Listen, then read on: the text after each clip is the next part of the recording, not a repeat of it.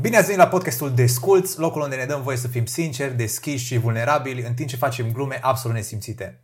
Astăzi l-am lângă mine pe Dan Dășan, care este expert în istorie, filozofie și politică. Omul a terminat uh, științe politice la Universitatea din Warwick, primul din an cu cea mai bună lucrare de licență și are și un master în filozofie, tot la Universitatea din Warwick. Da. A terminat cu distinție și Da, acolo. da. Ai câștigat și două olimpiade de istorie. Într-adevăr, da. Mersi mult pentru introducerea foarte generoasă, deci nu sunt așteptările deloc mari în momentul de față la podcast, deci mulțumesc. Băgat. Să începem. Dan, Da. În primul rând, stai mă un pic bola să zic că vreau să-ți mulțumesc că m-ai chemat la podcast, pentru că, într-adevăr, nu o știe nimeni și nu cred că există neapărat o așteptare din partea urmăritorilor tăi să fie o foarte mare chestie, dar sper să le oferim cumva o valoare direct proporțională cu timpul pe care o să fie dispus să-l investească ascultând doi prăjiți în timp ce vorbesc despre chestii complet aleatorii. Deci mulțumesc, ești un drăguț, să știi. sunt sigur că o să fie ceva fain și tocmai de aia te-am chemat pentru că știi despre ce vorbești și ești unul dintre cei mai rezonabili oameni pe care îi cunosc, Dan. Rezonabil? Aveai perfect dacă crezi că sunt Da, ai, rezonabil. ai, ai, ai, ai niște păreri de încredere, asta pot să zic că Bine. îmi place să te ascult. Și cred că cel mai bine ar fi să începem cu o întrebare de la urmăritori. Da, am înțeles că vrei să încep cu sfârșitul. De obicei, conceptul tău e să primești întrebările de la urmăritor la final, nu? E, Așa, tot, deci am e- înțeles. E al Bine. treilea episod, nu există Am un înțeles, concept. deja, ok. Deci îmi faci deja un favor, Sigur. în regulă. Deja, bine, o să am milă. Salut, Dan! Sunt foarte pasionat de filozofie, însă nu am avut niciodată prietenă. Nu știu cum să vorbesc cu femeile, de, multe ori, de multe ori mă gândesc ce ar face Nietzsche, dar apoi mi-amintesc că a încercat să o ceară în căsătorie pe aceeași femeie de trei ori. Da, da, da. da. Ce sfaturi îmi poți da despre cum să obțin un date? Also, ai o recomandare de filozof care a reușit să mențină contact vizual mai mult de 5 secunde cu o femeie? De preferat unul cu mușchi și poate chiar chel și cu ochelari de soare dacă existau pe atunci. Tu ai pus întrebarea, Vlade. Am primit-o de la urmăritori. Da. Am înțeles. Pe Instagram. Bă, interesant. Deci, da, aș fi spus în mod clar să nu citești Nietzsche. Uh, interesant că au făcut referință la că a încercat să ceară în căsătorie la aceeași femeie de trei ori, care era lui Salome, care a ajuns pe urmă să fie prietena și lui Maria Rilke și o mare prietenă de-a lui Freud. Uh, într-adevăr, nu știu, există în momentul de față, să zic, un fel de mit că când încep să citești filozofie, încep cu Nietzsche. Opinia mea că Nietzsche e un loser. That's, so that's fine. Acum, în termen de filozofi, de exemplu, mă gândesc la Hegel. Hegel, din, cre- din câte cred că nu știi, e faptul... Glumesc, tati. Deci Nu, Hegel, chiar nu bă, știu. Hegel, Hegel a avut un copil din flor, tati. Știi? Deci Hegel a fost căsătorit, a avut o căsătorie foarte fericită, dar a fost mereu rușinat de faptul că a avut un copil din flori, care a fost foarte greu de integrat în familia sa. Dar e sigur, nu, se speculează, de exemplu, că ar fi avut o viață sexuală, dacă doriți, sau o viață familială destul de reușită. În același timp, Platon și vechi, vechii greci, ei, cum se scrie? Deci Platon zicea că nu poți să te apuci de filozofie până la 35 de ani și aici îl citez într-un mod literalmente, că ești prea hornalău până la 35 de ani. Ai prea mult libido în tine și nu poți să te concentrezi pe acele activități ale minții Nici care dacă dai o necesită... labă înainte, dacă te, dacă, Dacă te masturbezi, Vlad, bănesc că asta, dacă asta te te referi. masturbezi Da. înainte să Nu e scoți compli- draci din tine, să zic așa. Bă, e complicat că sunt mulți draci la vârsta asta, știm și noi. Nu? Bine, și în același timp, acum nu știu ce fel de orientare sexuală are uh, persoana care ne-a întrebat, pentru că, de exemplu, Platon și Socrate și mari greci erau cât se poate de homosexuali. Adică aveau Cât activități se poate? cât se poate de homosexual, da. Adică erau nou women. Da, homosexual și în același timp, ca să începem erau podcastul, bisexuali. nu neapărat, pentru că nu, adică concepția aceasta de bisexual, homosexual, heterosexual nu existau în conștiința greacă. Și în același timp, ca să începem podcastul în forță, pentru că până la urmă avem o discuție științifică, Platon și mai ales dacă cineva este interesat să știască banchetul uh, al lui Platon în care apare Socrate, se discută despre modul în care îi făceau sex cu- inclusiv cu băieței la 14-15 ani. deci nu Sună erau bine, aceleași... sună Bine. Nu că, Doamne ferește, am, uh, să spune, universalizat ca un mod potrivit de a avea relații sexuale, dar existau diferite concepții sexuale. Bun, acum dacă vrei să, cumva, să fii în același timp și filozof și să ai o viață sexuală, să spunem, amoroasă, potrivită, sugerez să citești, de exemplu, Hegel sau uh, să citești pe mari francezi, desigur, în care libidoul este lăsat la o libertate maximă. De exemplu, Bataille, care până la urmă era un degenerat, care a scris inclusiv o poezie sau un eseu lângă sicriul mamei sale sau ceva de genul ăsta. Gen, se masturba lângă sicriul mamei sale. Absolut incredibil. Deci există genul ăsta de filozofie, numai că poate să ducă în anumite, să zicem, zone destul de nepotrivite. Bine, acum, cel mai important mi se pare că, bă, dacă vrei să ai o prietenă, cel mai, mult- cel mai important e să fii funny tot timpul. Și asta te Să învață. fii funny. Nu, dar știi și tu. Că, nu. Da. Păi Știu, da. dar Asta mi se pare că cumva există un fel de preconcepție că filozofia sau whatever, studiile astea teoretice te fac cumva să fii gen un fel de tocilar care stă numai la bibliotecă toată ziua.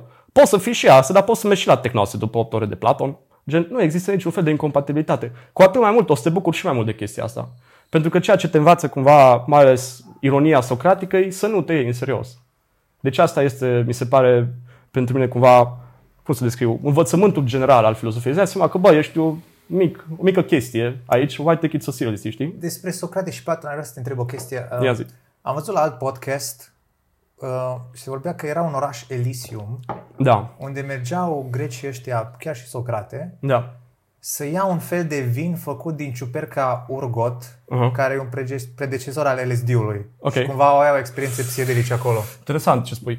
Acum nu pot, nu pot să zic că au neapărat date științifice sau din literatură despre ciuperca respectivă pe care o numești tu. Eleisium face referire la, miște, la misterele leusiene, care erau de dinainte de filozofia greacă a presocraticilor și a, pla, a platoniștilor și așa mai departe.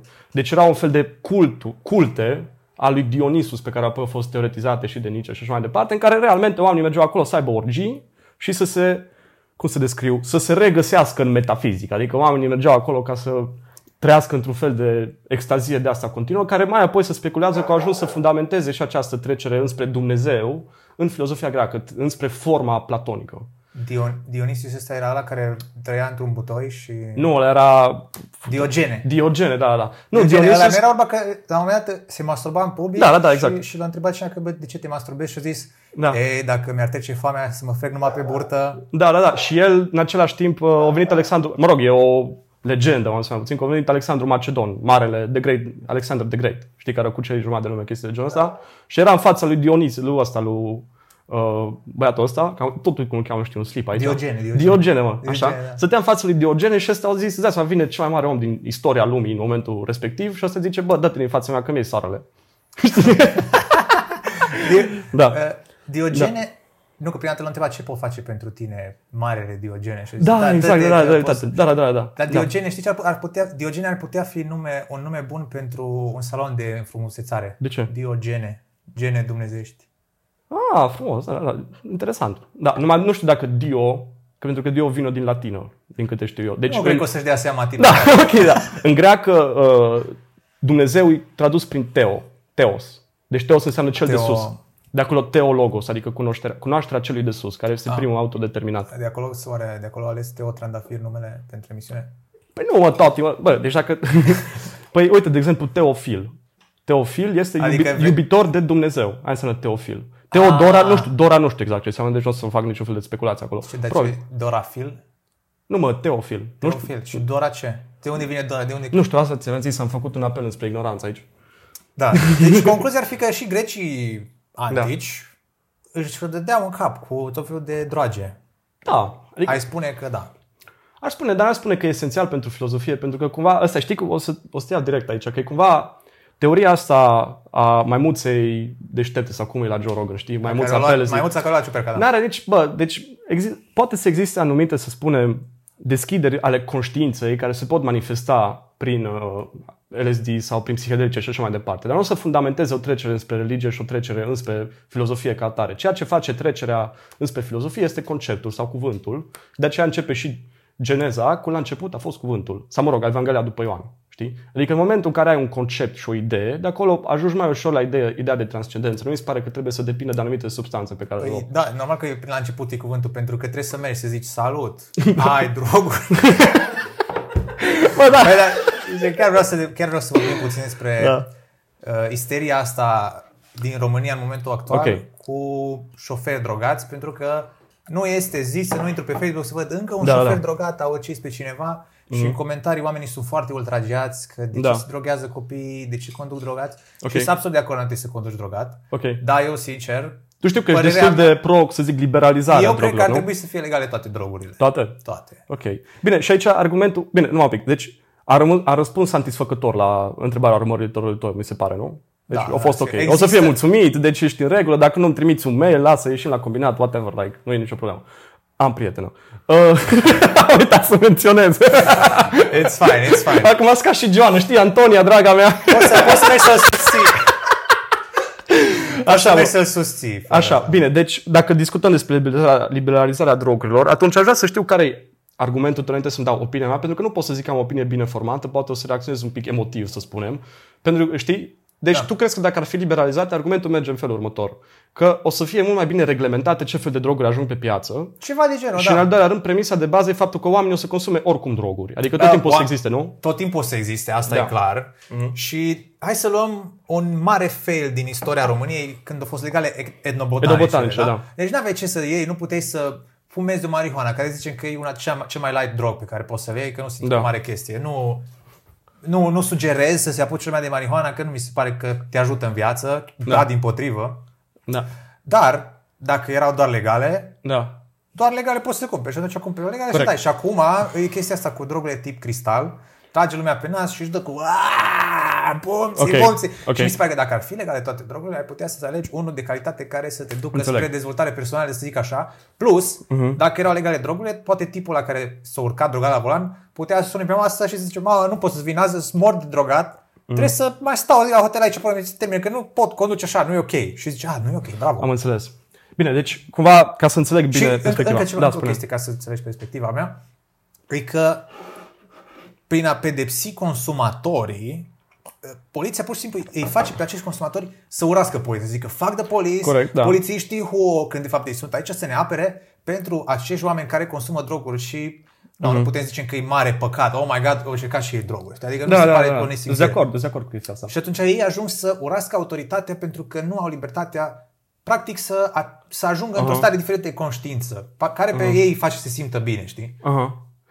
Și mi se pare că dacă ar avea voie să experimenteze cu substanțele astea, pentru că până la urmă o viață avem, suntem toți Da. aici să ne simțim bine, de ce să nu încerci să vezi, să vezi cum e, bă, why not? Știi ce Da, zic? pot să înțeleg. Da. Bine, deci acum cumva un model, uh, să spun, de bună practică din punctul ăsta de vedere ar fi Olanda, nu? Deci se pare că ar trebui să fie ca și în Olanda. Deși acolo nu sunt, din câte știu, nu sunt egale toate drogurile, nu? Bă, Deci sunt egale majoritatea drogurilor. De deci eu exemplu, am, eu, iarba, am fost, zic, eu am fost în Olanda și nu, nu mi-a plăcut așa mult. Deci, nu ți-a plăcut societatea sau nu ți-a plăcut politica lor? Poate, poate bă, ce drept am fost în Amsterdam și am văzut Ok. în Amsterdam ca tot Da, acolo e turistul, destul de repede comercial, trebuie da. să a, merge în magazin, toată lumea se drogează. Aia nu Ok. mi-a plăcut. Deci n-ar, Da. da. n-ar vrea o societate în care toată lumea se drogează. Să ne înțelegem, știi? Mhm. Bine, dar nu ți se pare că o societate în care liberalizezi drogurile în toto, atunci o să ducă la genul de societate? Pentru că cumva ideea e că tu ai vrea cumva e așa un fel de mișcare inversă liber- liberalizare. Știi că, bă, dacă le dai voie la tot, atunci nu o să o consume chiar așa mult și cei care o să o consume, o să o consume, unul, fie într-un mod safe, fie într-un mod în care ajung să-și eleveze conștiința și să acceadă la, cum ai zis tu, niveluri de dezvoltare personală superioare, nu? Mm-hmm. Cam pe asta se bazează. Bine, acum, deci, opinia mea din start, că mi se pare că ar trebui să fiu direct, uh, eu a- aș zice că ar trebui să fie un fel de sistem în care consumul de droguri e reglementat în cadre, să spunem, uh, bine definitivate. Deci, de exemplu, sunt foarte multe studii care arată că ketamina, de exemplu, are un efect foarte pozitiv pentru pacienții care sunt pe moarte, pentru că îi familiarizează cu ideea de moarte și de body, body death. Am citit și eu Știi? știrea alea. Și în același timp uh, studii pe psihedelice care au un fel de efect și mic, microdosing și chestii de genul ăsta și terapia asistată psihedelică, care de exemplu e legală în Germania, știi? Problema mea personală e faptul că dacă o grămadă de oameni și, mă rog, avem și noi experiențele noastre din punctul ăsta de vedere cu parturi și am fost și în multe orașe din Barcelona sau în Berlin sau și așa mai departe, drogurile nu sunt făcute ca să descriu, să fie interiorizate la un fel de abordare holistă a vieții, știi? Nu o să te fac un om mai bun de familie sau mai bun la școală. Mie mi se pare că sunt anumite feluri de escapade de ceea ce ar numi Hegel ca fiind o conștiință nefericită. Pentru că, de exemplu, dacă în- în Barcelona sunt o grămadă sunt drogurile legale din punct de vedere informal, să spunem, pentru că nu te pedepsește nimeni pentru consum, poți să ajungi la o de- grămadă de oameni care la 35-40 de ani încă în continuare trăiesc dându-și doar MDMA, vrând să trăiască în, într-un fel de tinerețe eternă. Știi ce vreau să spun? Și în același timp, deci aș fi de acord, de exemplu, să avem un cadru în care, bă, să poți folosi uh, marihuana care s-a dovedit că are un a- efect anxiogen, adică anxiolitic. Știi? Adică calmează nivelul de anxietate sau de durere cronică. LSD care e bun pentru PTSD și chestii de genul ăsta, dar folosiți de către terapeuți sau că- de către, către persoane care au antre- antrenamentul respectiv și training-ul ca să poate să te ghideze când faci chestiile alea. Tu Da, dacă deci mergi... să aibă șalvari Da, și... Nu aș zice prăjeli de de ăla genul pe care îl învârți Nu, așa. nu, nu, pentru că pot să fie niște oameni de știință puri, știi? Adică, pentru că în momentul de față ni se pare că dacă dăm o babă de MDMA, care poate să aibă niște efecte foarte pozitive și cunosc oameni care au consumat MDMA și le-au schimbat viața, într-un mod cât se poate de pozitiv, dar la un car rarisim. Știi? Pentru că în momentul de față ni se pare că dacă mergem la un party de technose sau de, nu știu, DNB și ne dăm LSD, îl cunoaște pe Dumnezeu și am accedat la un fel de conștiință superioară. That's not really what happens. Deși știu că am putea să îs mai multe nuanțe aici, știi? Pentru că în același timp, având cunoștințe și persoane care au avut un acces nelimitat la mai multe tipuri de substanțe, au ajuns să trăiască doar în lumea aia. Sunt ca și oamenii care fumează iarbă și stau și se joacă FIFA și mănâncă, gen comandă pe, gen își dau manci până la 5 dimineața și așa ajung până la 30 sau 35 de ani. Ăla nu mi se pare că e un mod ideal de a trăi o viață, știi? Da, sunt absolut de acord și prin chestia asta că eu spun că ar trebui să fie legale toate drogurile, nu spun că oamenii ar trebui să se dea droguri în continuu. Da, dar mi se zic? pare că o să se ajungă la chestia asta, știi? Zici că o să... Atunci Da. de ce nu bea lumea alcool în continuu și la lucru și așa, știi? Și Ba- într-adevăr unii fac asta. Există români dependenți de alcool. Da. Care mi se pare Păi nu mi un se- drog, nu mi mi se se pare, pare- un drog trist, mi se pare un drog trist, îți face Da. rău și alcoolul e depresiv, adică te face, te face trist. Bă, și... e și anxiolitic. Deci, de, alcoolul e între cele mai puternice, puternice droguri care neacă simptomele de anxietate și de panică. De-aia o consumă așa de multă lume. Da, dar nu crezi că prin a consuma alcool ca un medicament pentru anxietate, Ok. tot ce face e să-ți crezi și mai multă Păi anxietate eu în sunt momentul în care te oprești. Eu sunt absolut de acord cu tine. Adică nu, prin asta nu încurajez consumul de alcool. Știi? Da. Adică e un fel de de ce asta și nu asta, știi?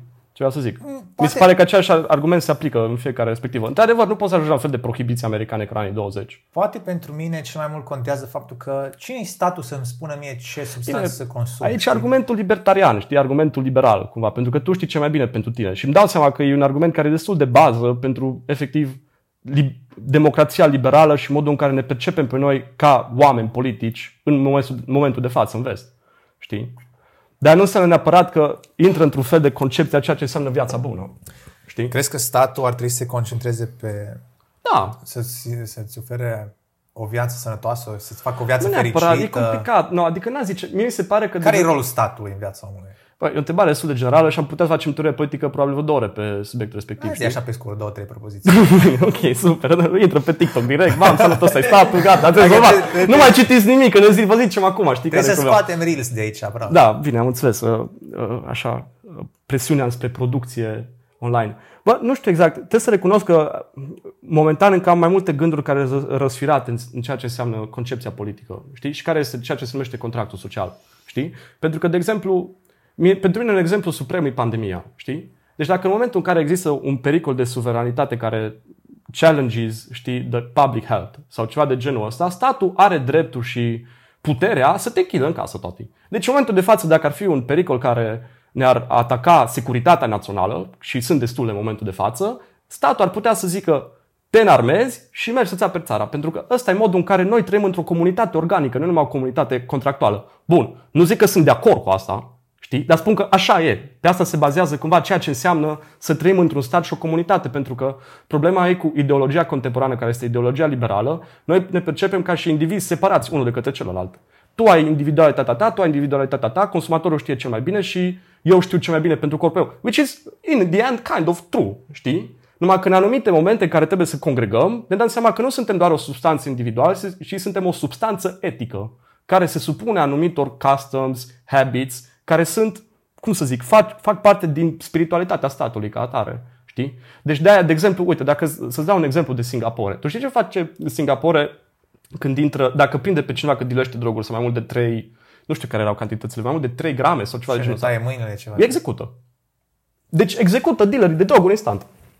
O zis, dacă tu vii, pentru că tu ca și dealer de droguri, ok, faci un ban, în același timp distrugi o familie, distrugi un om și distrugi realmente ceea ce înseamnă esența noastră ca stat. Așa că noi te supunem morții și te executăm. Pentru că, pe de o parte, tu de aici a început discuția, de la accidentul ăsta, de la uh, 2 mai.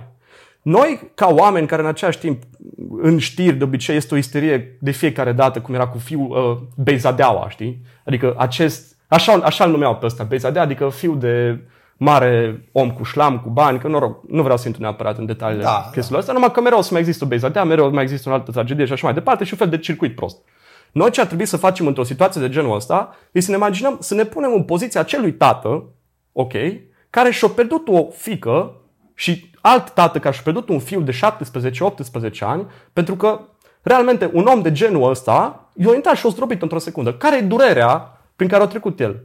Înainte de a ne cumva isteriza față de oh my god, iară și chestii de genul noi ar trebui să empatizăm cu acea persoană și să ne dăm seama că pe lângă faptul pe care reprezintă dezastrele rutiere continue pe care le vedem la televizor aproape zilnic, ok, să ne dăm seama că noi am putea să ieșim pe stradă să fie fica ta, să fie fratele tău sau sora ta sau mama ta, care să fie lovită de către o astfel de persoană. Și în același timp, problema cu cultura în momentul de față nu mai este consumul individual de droguri. E o cultură muzicală care, de exemplu, e trap și o grămadă de chestii care creează un fel de fetiș din consumat droguri, fumat iarbă, să fii șmecher, să conduci mișca, uh, mașini mișto și să, îmi cer scuze pentru limbajul cumva floral, dar așa este în cadrul muzicii respective, să fuți pizde.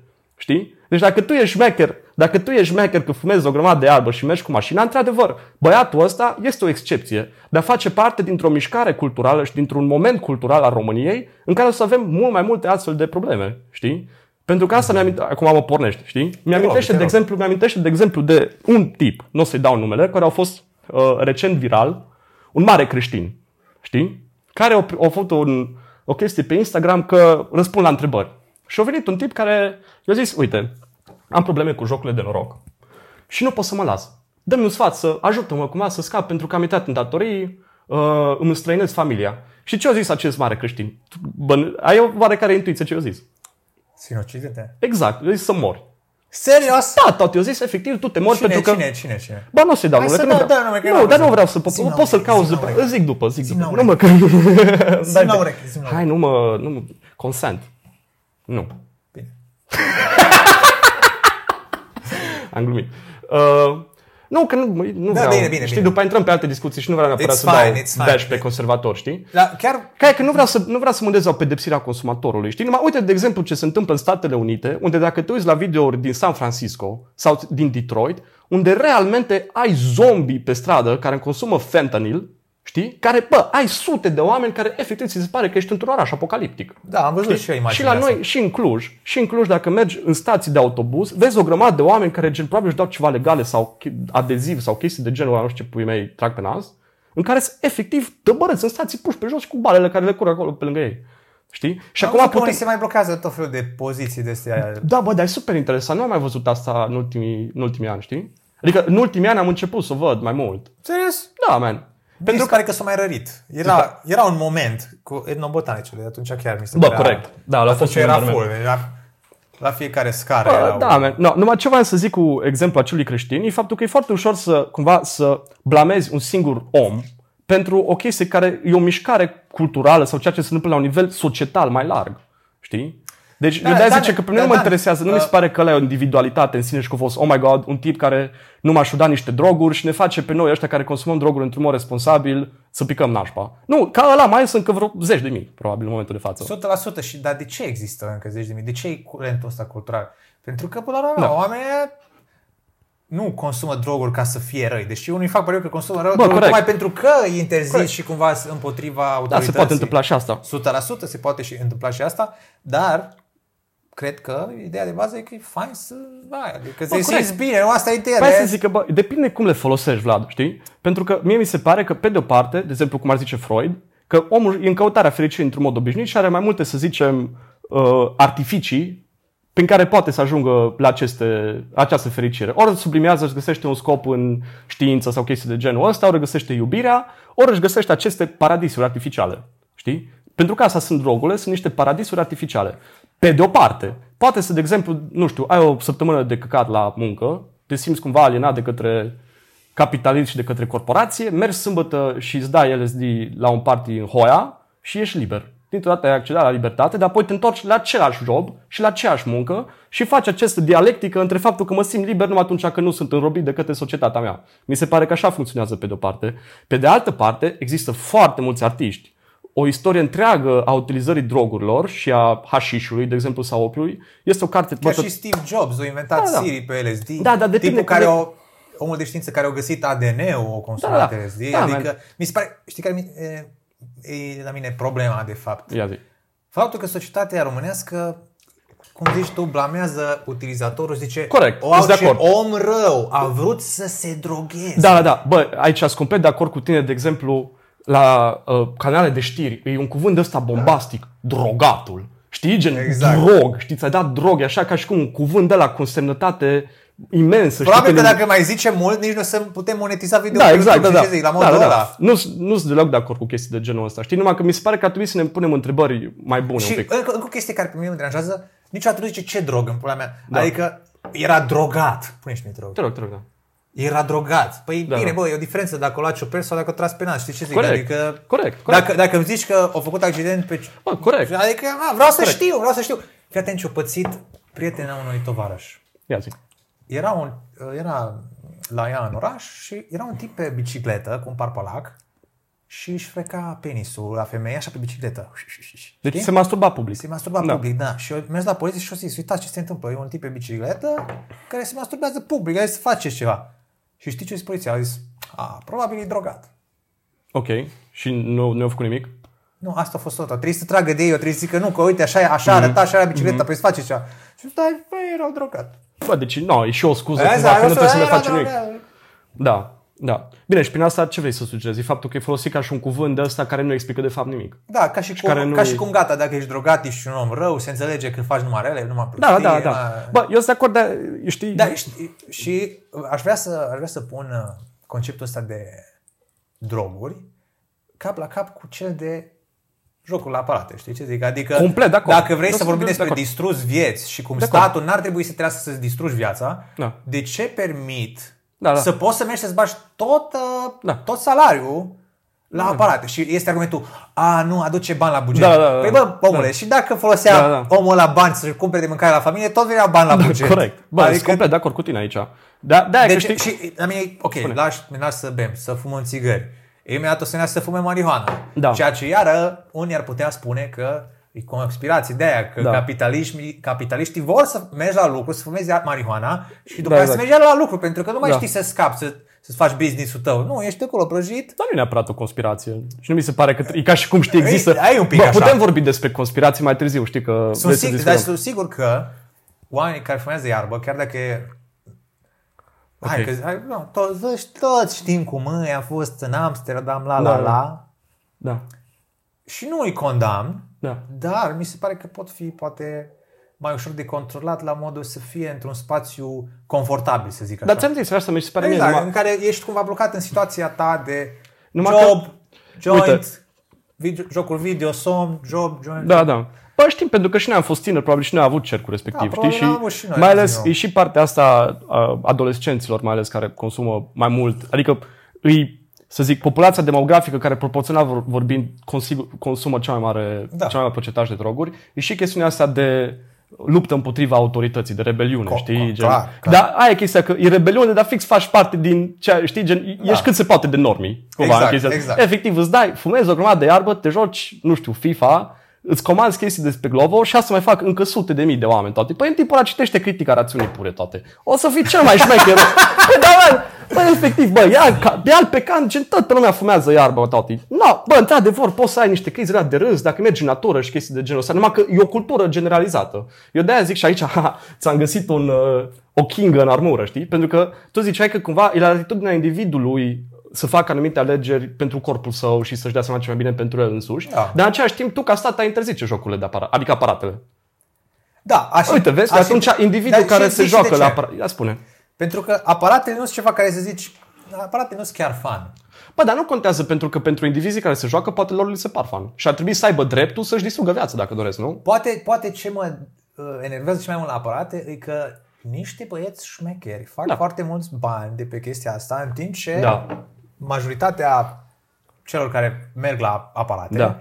Pierd o grămadă de bani și suferă și uh, am, am fost și eu, bă, Da. în pandemie. Da, în da. pandemie, orice bar era închis, era deschis la aparate. Da. Mergeam acolo să beau o bere Corect, cu un da, prieten. da. Dicea, Uh, bă, hai să bem o bere, Mai câte subiecte bagi deschise. 10 lei la aparate și îți dau o bere gratis. Zici, păi stau acolo liniștit și Da, beau da, o da. bere. Păi, Nu, dar e- mea ce faci? De jur că a fost la... Nu, e complet a fost dezastros. Și îi auzea pe oameni, ziceau, scuipau aparatul, înjurau. Bă, erau frustrați, dar veneau și a doua zi. Bă, dar mi-a mai Am, zis... am văzut acolo un tip, Mi-a mai un zis tip am cineva văzut un asta. tip de culoare, bă, Așa. care vorbea română perfect și a zis că au băgat 30 de mii la aparate la viața Da. lui și a fost în Franța și o cerut să-i dea inter... acolo trebuie să arăți buletinul când intri. Da, și da, dacă da. vrei poți să-ți iei interdicție. Și a dat Da, interdicție în Franța și după aia mergea în Belgia, frate, ca să mai bage. Da, da. Și după acum în România scuipa aparate și se undeva pe el și băia așa Bine. sute de lei, man. Bă, Bine, și hai- poți să, poți să numim că e o boală psihică, o obsesie, mm. la, un, la un punct. Și aparatele astea sunt făcute de experți, de oameni de știință, de psihologi, Mhm, mhm, cu scopul de a te face Exact. să Mhm, devii dependent și să stai cât mai mult pe ele. mhm, mhm.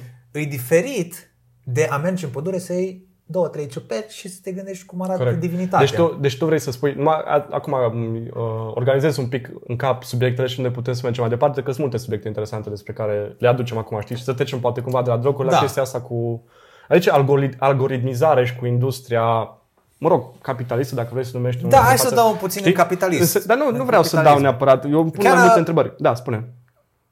Chiar am avut o întrebare de la urmăritori. O întrebat ce urmează după capitalism, pentru că știu că tu ești comunist, nu? Nu, nu sunt comunist. Ești creștin. Da, da, bă, eu, hai că ajungem mai târziu acolo, acum am pui cuvinte în gură, știi, gen, Da, da, să da, mă apăr scuze, așa, scuze, scuze, să scuze, fiu, scuze, oh scuze. my god, știi, gen, nu, Scuze, scuze, scuze. nu dați X, știi, adică, Hai să finalizăm partea asta cu drogurile. să da, trebuie să avem un pic grijă, N-am vrut Vlad, să că te- nu pot n-am zice că vrut sunt să- comunist, n-am fratele vrut meu, să că te se uită, se uită mama la N-am podcast, vrut man. să- Zice, aoleu, mi-am crescut, mi-am crescut copilul și stalinism, man, să mor. Dar n-am- Nu mai n-am- zic- ei, ei, N-am zis stalinist. Știi? După aia mai e expresia asta din popor și sper să nu fim demonetizați, știi, cu Stalin, știi? Adică, na, după aia, oh Da. my god, nu trebuia să o zic așa des. mă rog. Uh, Ok, da. uh, deci, era chestia... Deci, tu vrei să spui cu diferența între a alege să consumi niște droguri, că există un fel de diferență calitativă între oamenii care uh, joacă la jocuri de noroc. De ce? Pentru că ai spune că este un fel de industrie care este captată să redu- reducă po- posibilitatea de autonomie a acelui individ. Da, exact. Da, deci e ca și cum ar fi un fel de parazit atașat la un sistem economic major și în același timp asta e complet adevărat, pentru că pe asta mi-a făcut și lucrarea de licență, care sumea despre modul în care capitalismul în momentul de față și pe ceea ce înseamnă algoritmii și uh, algoritmii de recomandare transced cumva posibilit- uh, capacitatea omului de a alege liber. Știi? De exemplu, dacă tu stai pe TikTok, tu poți să zici că e alegerea ta cumva să dai în jos la încă un reel, dar o să stai că mai vreau încă un reel, mai vreau încă un reel și mai dau încă un reel. Păi, tu joci când vezi- nici o când vezi interfață numai un pic, că interfață, cum ai zis tu, sunt oameni de știință și sute de milioane de dolari, toti, de la oameni care, pe lângă faptul că au toate datele personale și probabil că au acces, au informații despre tine pe care tu nici măcar tu le cunoști, știi? Ca și tipa aia care și-o, pri- și-o primit de la Amazon leaflets, știi, gen uh, reclame de alea pentru teste antisarcină sau pentru copii și ea nici măcar nu știa că e însărcinată, dar știa Amazon că e însărcinată. Chestii de genul ăsta.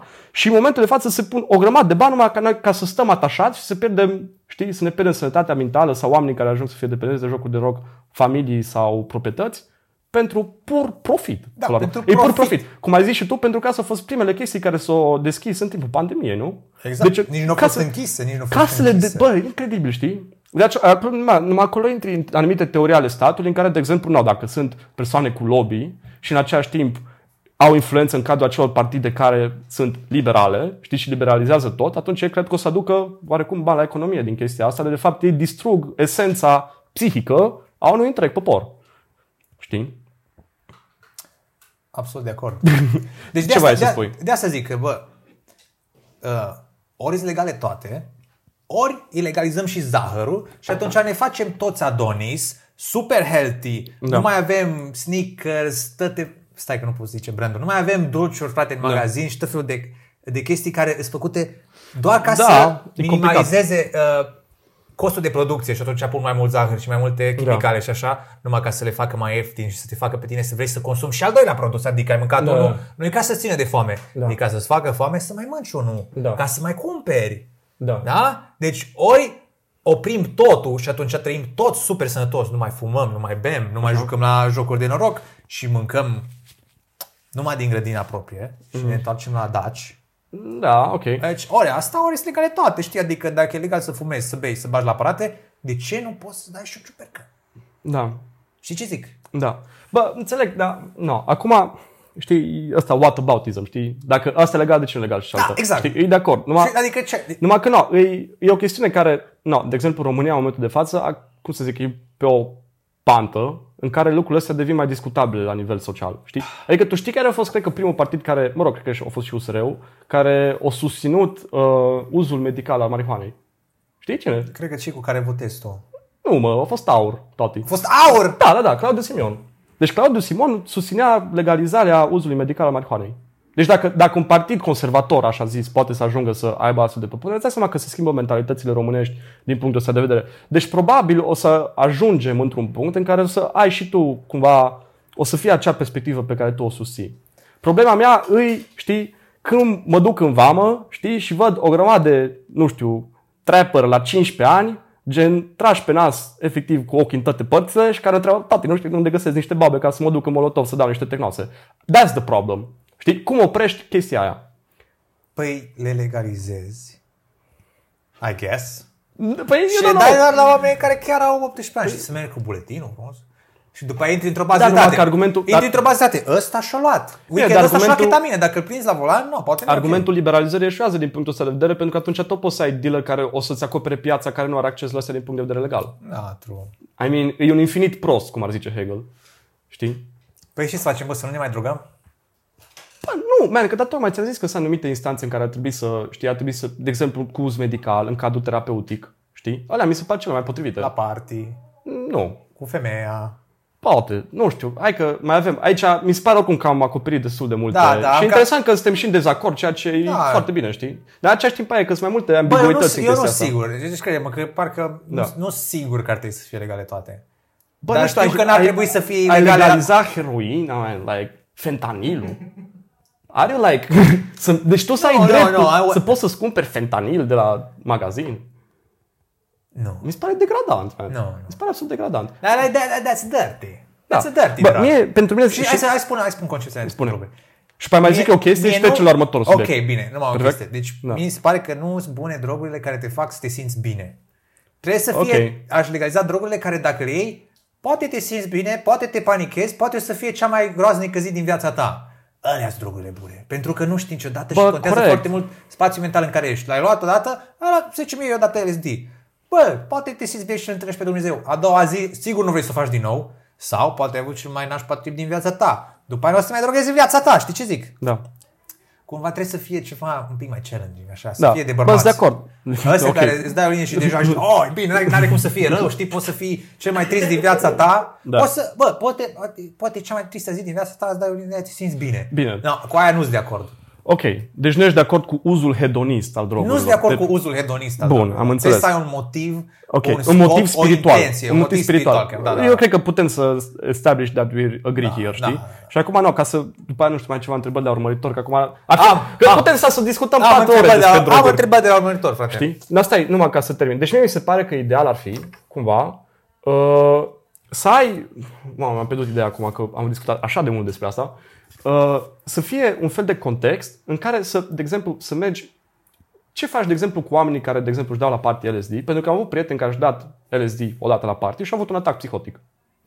Vrei să-ți asumi riscul ăsta față de populația ta? Pentru că există, de exemplu, 5 sau 10% din oameni care au o genă recesivă și care în același timp poate să se activeze când fumezi iarbă. Da. Știi? No, atunci tu ai putea să faci un studiu pe populație față de oameni cărora să le contrarecomanzi într-un mod puternic, nu consumați iarbă pentru că aveți genul respectivă. Știi? Pe de o parte. Deci mie mi se pare că ar trebui să existe, pentru că mi se pare că într-o societate fericită, consumul de droguri n-ar exista decât la momente speciale. Da, de exemplu, sunt cum absolut de acord. discutai tu la început despre eleusieni, nu? Exact. Adică drogurile la începuturile lumii, în societățile primitive, erau folosite într-un scop ritualic. Realmente, Corect. erau folosite într-un mod, într-un grup comun, știi? În care cu toții accedau în special ce înseamnă anumite rezervoare secrete ale conștiinței noastre și a ne plasa într-un absolut pe care nu putem accesa într-un mod, uh, cum să zic, comun, știi? Aici sunt de acord cu tine. Deci dacă am Absolut avea, acord. de exemplu, N-ar n-ar trebui să-ți dai ca porcul la party. știi? da, bă, dacă ai putea să ai un fel de... Ar, știi, de, de, acolo, de acolo vine și substanța etică a unei societăți. Pentru că și eu mi-aș dori să am o societate în care să avem anumite ritualuri, știi? În care, bă, haideți să mergem să facem, dăm mescalină sau ceva de genul ăsta, Nice. știi? Cu, cu familia ta, să zic. I don't know, like weird, știi? Sau cu prieteni foarte apropiați. Și să vă dați seama cât de mult vă iubiți. Pentru că asta a fost o, o experiență cu anumiți prieteni care au consumat MDMA și dați seama cât de multă iubire au în suflet. Știi, și că de asta MDMA a fost demonstrat că având niște efecte foarte bune pentru soldații cu PTSD, pentru că și dați seama că sub acele, știi, de trigger-uri de război și așa mai departe, mai există într-adevăr încă o parte din suflet care este capabilă să primească și să ofere iubire. Știi? Deci, din punctul ăla de vedere, numai că și, și persoanele astea mi-au dat, bă, am avut experiența asta, nu mai vreau. Mi-e ok, n-am rămas. Știi, și, și eu, de exemplu, dacă am consumat odată MDMA, mi-a rămas cumva înfiripat în sufletul meu experiența aia de iubire, încât pot să acced la ea într-un mod obișnuit acum, știi? Da. Dar poate n-aș fi avut-o dacă n-aș fi avut experiența aceea de NDMA.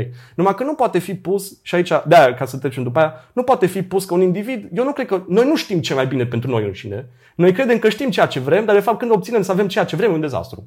Asta e cumva teza psihanalitică a lui Freud. Știi? Noi ni se pare că avem un acces transparent la conștiința noastră în care, oh my god, I want this, știu ce mai bine pentru mine. That's kind of not true. Dar poți să discutăm despre asta mai târziu, dacă dorești. Damn, păi dacă nu știi ce e bine pentru tine, Da. cine știe? Uh, USR? PNL? Nu, PSD? n-am zis asta. Doamne, frește, mă. Păi ei zic, Nu. aia ei, aia nu e, aia e legal, aia nu e legal. Am să înțeles. mergem la următoarea Da, întrebare hai. de la urmăritori. Salut, Dan. Am înțeles că și tu ești un bun creștin și Da. am nevoie de ajutor cu o problemă. A venit momentul să merg la spovedanie, însă ceva mă reține. Mă tem că preotul va afla cu ocazia asta că nu am votat aur așa cum ne-a sugerat. Ce pot să fac în situația asta? Dar zic, ai, sunt destul de reală întrebarea asta.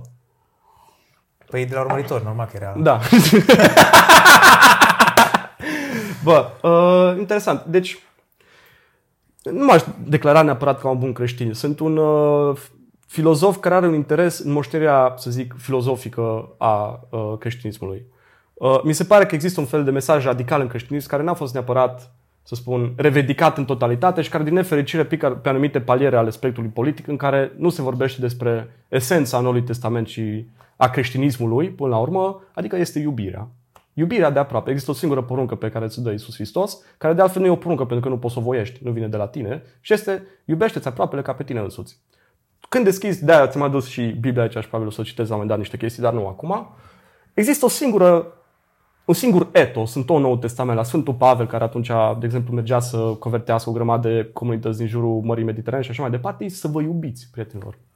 Să, să îți dai seama cât de greu e să iubești și cât de greu e cumva să știi dacă știi ce se află în sufletul cel mai apropiat om de, către, de tine. Pentru că de obicei oamenii care sunt cel mai aproape de noi pot fi și cel mai îndepărtați față de noi. Dacă stăm cu anumiți oameni în familie sau cu prietenele noastre sau cu prietenii noștri, știm cu adevărat în fiecare moment ce se întâmplă în adâncimea sufletului lor, știm oare ce-i macină, știm oare ce-i supără, știi? Putem, pentru că asta de, de, necesită un efort destul de major și o încredere în noi înșine ca să nu călcăm sufletul celuilalt.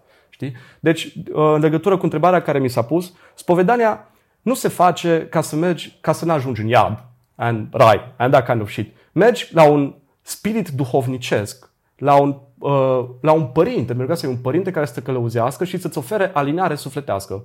Ceea ce înseamnă comunitatea lui Hristos, care este corpul lui Hristos, și anume biserica, este spiritul prin care se transmite de la generație la generație iubirea și sacrificiul hristic pentru om. Deci dacă un părinte duhovnicesc o să te certe pentru faptul că n-ai, că n-ai votat aur, acel părinte duhovnicesc nu este un părinte duhovnicesc. Este un reprezentant politic, ceea ce n-ar trebui să fie. Știi? Dați cezarului ce al cezarului și ce, ce al lui Dumnezeu al lui Dumnezeu. Asta spune Hristos. În sensul în care existența lăuntică și libertatea lăuntică și ceea ce înseamnă suferința noastră, numai cu asta ne ocupăm. Ca uh, comunitate creștină. Deci aș sugera urmăritorului tău să-și găsească un alt duhovnic, pentru că sunt și mulți alte, de exemplu la mănăstiri sunt foarte mulți oameni care într-adevăr au ajutat oameni suferinți, au ajutat oameni care se află în doliu, au ajutat oameni care au trecut prin foarte multe boli, știi? Și care merg acolo nu ca să te judece, ci ca să te aline. Dacă tu mergi în comunitatea bisericească și la predică doar ca să ți se pună în față faptul că nu te-ai spovedit, n-ai ținut post, n-ai făcut asta, doar ca să mergi să fii pedepsit, acolo nu mergi ca să primești iubire. Știi? Mm, pentru că e, e un exemplu al lui Isus, știi, care zice, pentru că Isus, până la urmă, uh, să spunem, principala lui chestie, if you want to name it, știi, împotriva, să spunem, religiei iudaice, era faptul că ăștia țineau foarte mult la ceea ce se numește lege. Știi? De exemplu, no, cum e și astăzi la noi, știi că duminica nu se spală haine sau chestii de genul ăsta, știi? No, ăștia aveau, de exemplu, o chestie că sâmbăta, sâmbăta uh, de sabat nu se mănâncă anumite chestii sau carne sau așa mai departe, știi? Și gen, Iisus merge și le zice ceva de genul, bă, cum să nu mâncați dacă ai un om înfometat lângă tine? Nu-i dai de mâncare, man? Numai pentru că țineți la lege? Dar înseamnă că nu-ți iubești aproapele. Dacă tu uh, ai o turmă de 100 de oi și pierzi o oaie, mergi fix după oaia aia pentru că oaia aia e mai importantă decât toată turma, dacă, dacă, decât, decât toată turma dacă este pierdută. Știi? Deci, alea e, e modul în care Isus a venit ca un fel de, eu l-aș interpreta realmente, ca un revoluționar în timpul unui, uh, să spunem, imperiu în decădere, adică Imperiul Roman, și în timpul unei religii în decădere, care este religia monoteist iudaică, ca să readucă Dumnezeul de sus transcendent, monoteist, Iahve, care află sus, în lăuntrea sufletului nostru. Mm. În modul în care noi ne iubim aproape, ne iubim pe sine însuși, pe noi înșine și în același timp îl iubim și pe Hristos. Pentru că unde sunt doi, acolo este și El. Asta spune, știi? Deci asta ar crezi fi... Că, crezi că tema Hristos, Dumnezeu, da. Mohamed Da. sau Allah Mhm. sau Buddha, dacă nu îmi Da, și Buddha, Crezi da, da, că da. este o, un fir roșu care trece prin toate religiile? Corect. Da, da, da, da. Mie mi se pare că Dumnezeu și mulți, uh, mulți creștini ortodoxi Da. ar fi ar, ar nebuni când aud asta. Dar Da, corect. Dumnezeu e în fiecare dintre noi și se primește Da, dar pe- conștiința supremă. Tot, păi stai the să higher citat, consciousness să pe mă care rog, poți deja să, mă enervez. poți să atingi. Nu mă enervez, glumesc, poți să- este superb. Mie mi se pare că poți să atingi acest higher consciousness, această Da. conștiință dumnezească prin meditație, prin Corect, stat în liniște, corect, prin corect. conectare cu natura. Da, da, da, da. Și de fapt nu e o chestie care e mai deasupra de, între- deasupra de noi, ceea ce ar putea fi, nu, nu pot să neg asta, Da. dar e un mod de a gândi, un fel de conștiință care se află deja în noi. Da, da, da. Bine, acum, stai pe când am găsit citatele despre iubire pe care și aș vrea să pierd timp cu asta, pentru că a zis ceva foarte important. Mie mi se pare, de exemplu, Buddha, Mohamed, uh, Isus Hristos, ei cu toții s-au, cum să desc- descriu, s-au, au venit într-o perioadă, acum 2000 de ani, care se numește Revoluția Axială. Adică pe baza producției agricole și a organizării sociale, modul în care oamenii se a- a- organizau în state și în chestii de genul ăsta, aveau nevoie de un fel de nouă divinitate în care să găsească un fel de însemnătate prin care să-și organizeze societățile. De acolo ai și, de exemplu, cele 10 porunci ale lui Moise. Știi? Să nu ucizi, să nu la la, să nu și chestii de genul ăsta.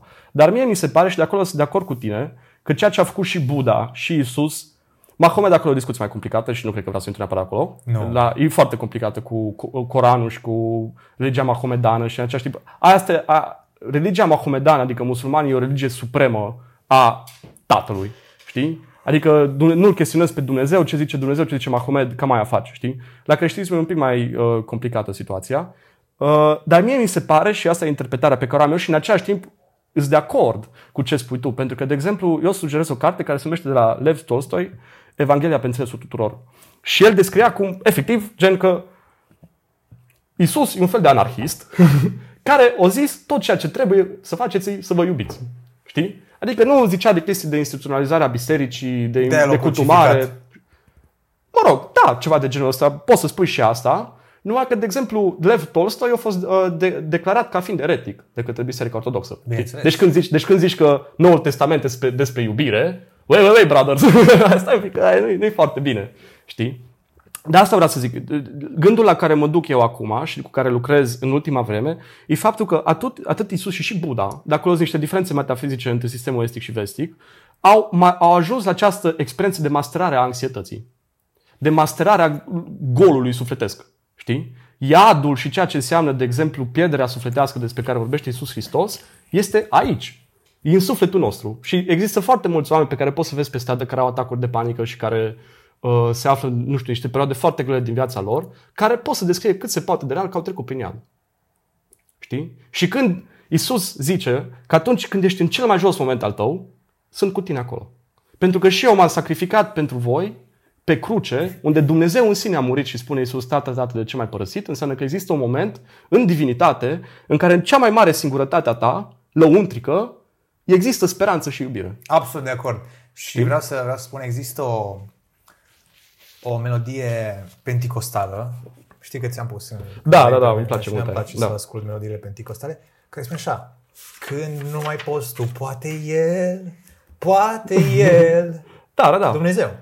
da. Pentru că, din Isus nou, mai degrabă, pentru că Isus este mijlocitor între ființa umană și Dumnezeu.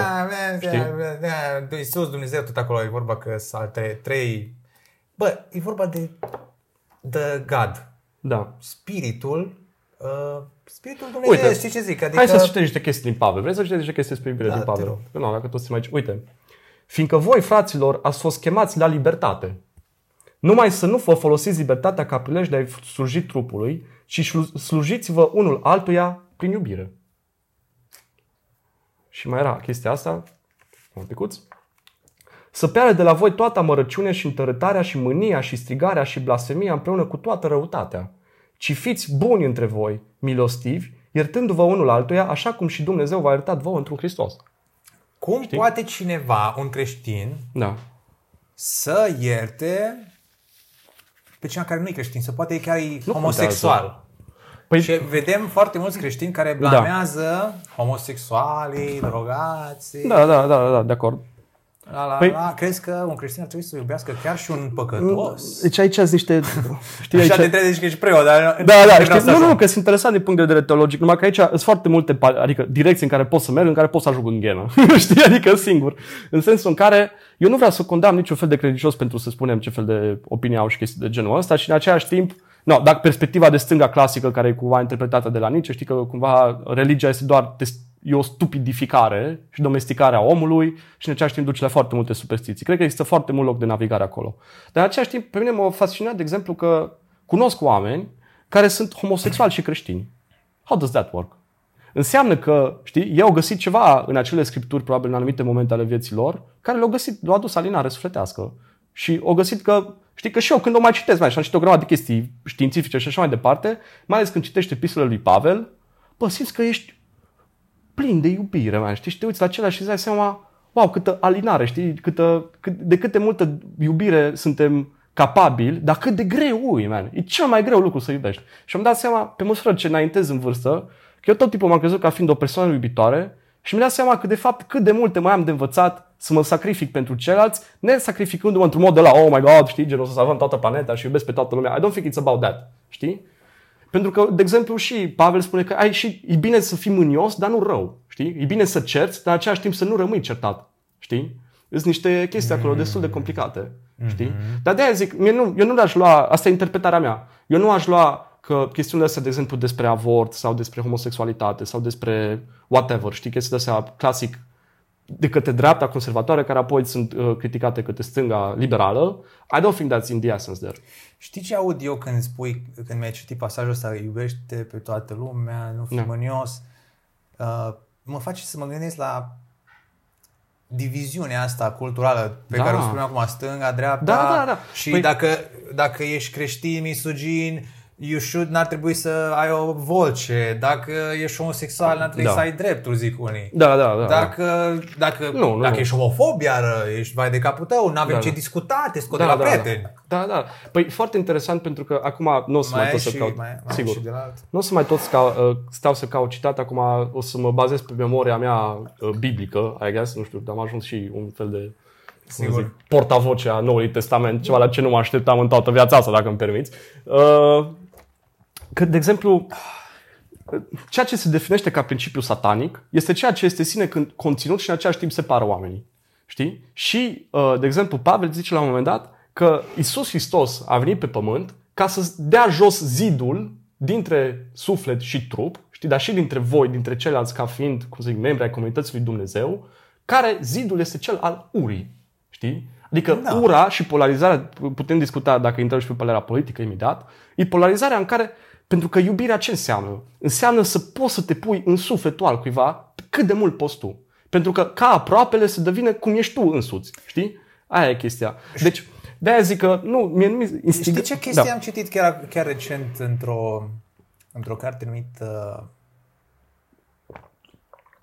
Formula Fericirii, Jonathan Haidt.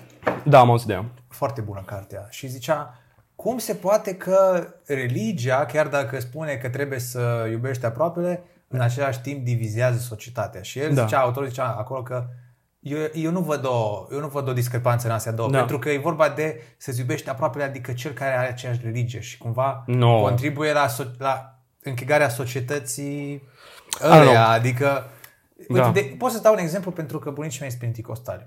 Serios? Da. Nu știam asta. Ce interesant. Și eu când eram mic mergeam Dar la tu ești școală de- ortodox, nu? Nu, eu sunt... Dar nu mă refer Eu cum... sunt Vlad Borla. Eu Dar nu mă refer cum te identifici, gen ai fost botezat, fost botezat ai fost ortodox. botezat în all that stuff, aia zic. Da, am fost botezat ortodox. Nu. da, da, e chiar, da. M-am lepădat și de asta. Bine, ok. nu, eu nu, nu cred că e nevoie de o religie ca să... Mm.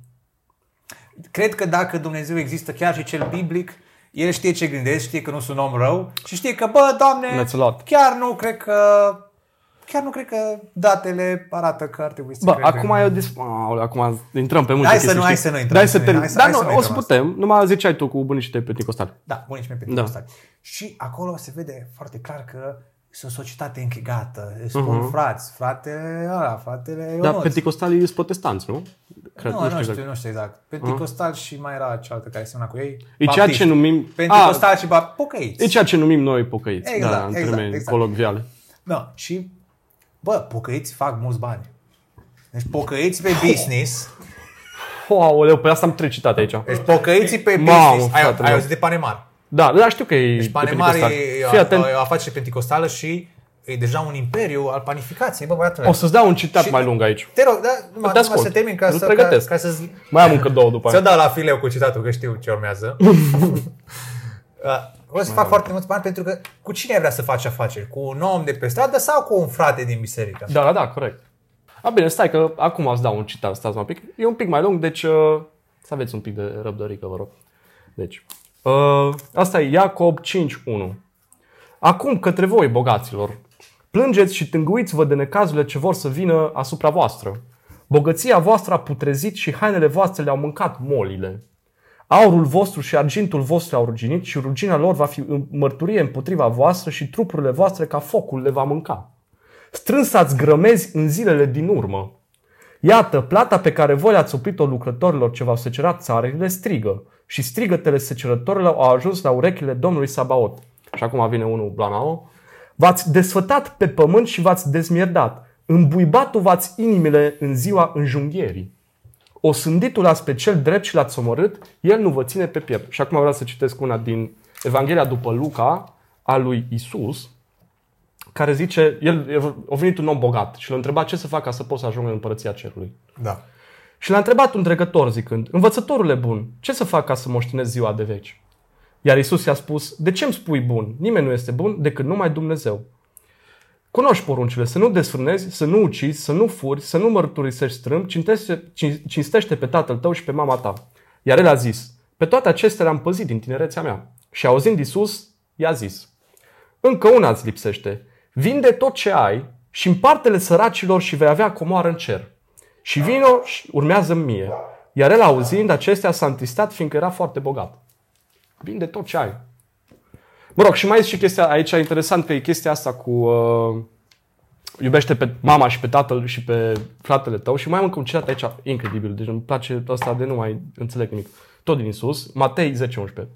Să nu socotiți că am venit să aduc pace pe pământ. N-am venit să aduc pace, ci sabie. Căci am venit să despart pe fiul de tatăl său, pe fică de mama sa, pe noră de soacra ei și dușmanii omului sunt casnicii lui.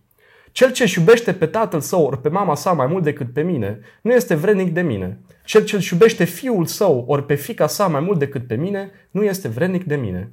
Și cel ce nu și-a crucea nu, și nu-mi urmează mie, nu este vrednic de mine. Cel ce și-a câștigat viața, o va pierde, iar cel ce și-a pierdut viața pentru mine, acela o va câștiga.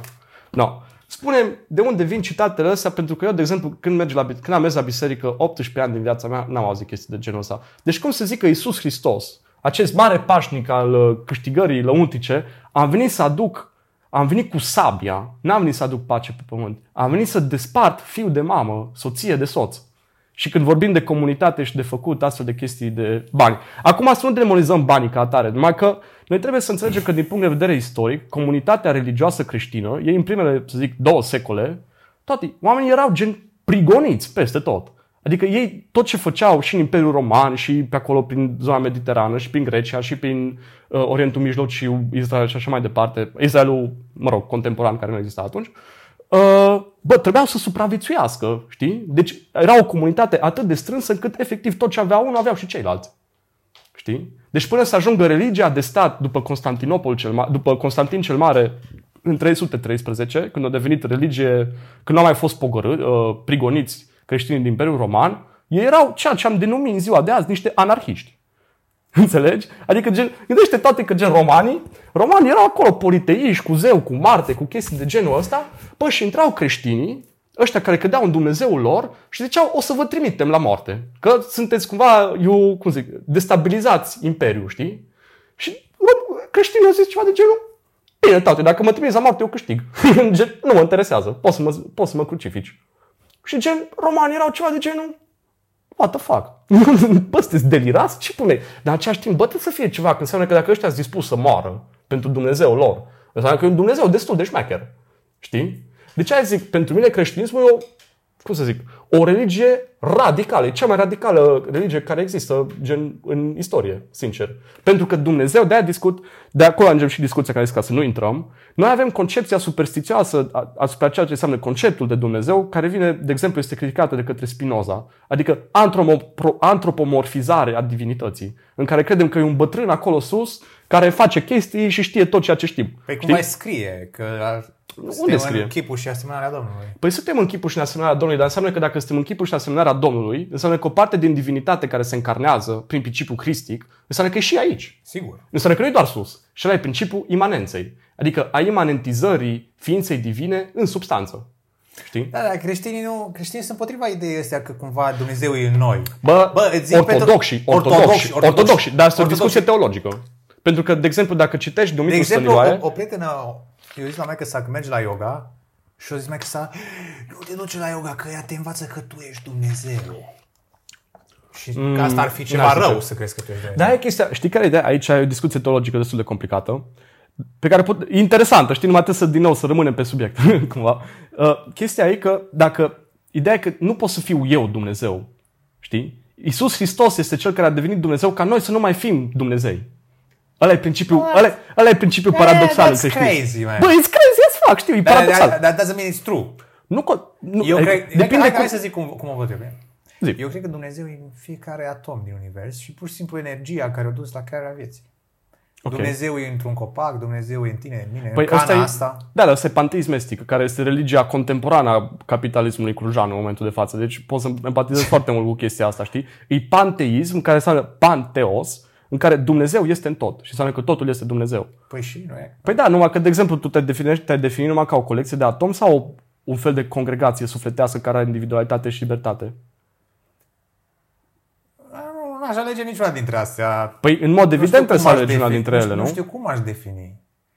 Eu tot ce pot să zic e experiența mea de conștiință în care acum eu te văd pe tine, da. suntem aici la un podcast, that's all.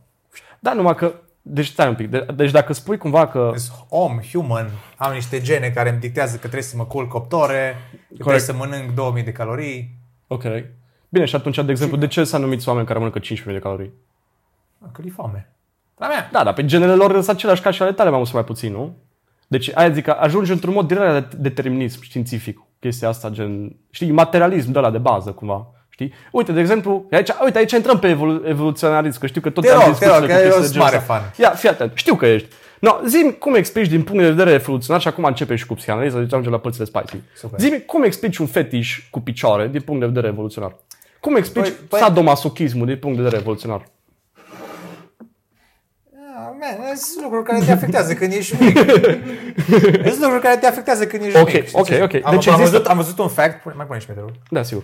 Am văzut un fact că fetișurile le moștenesc de la părinți și că e posibil să aibă Cum, și... Toti?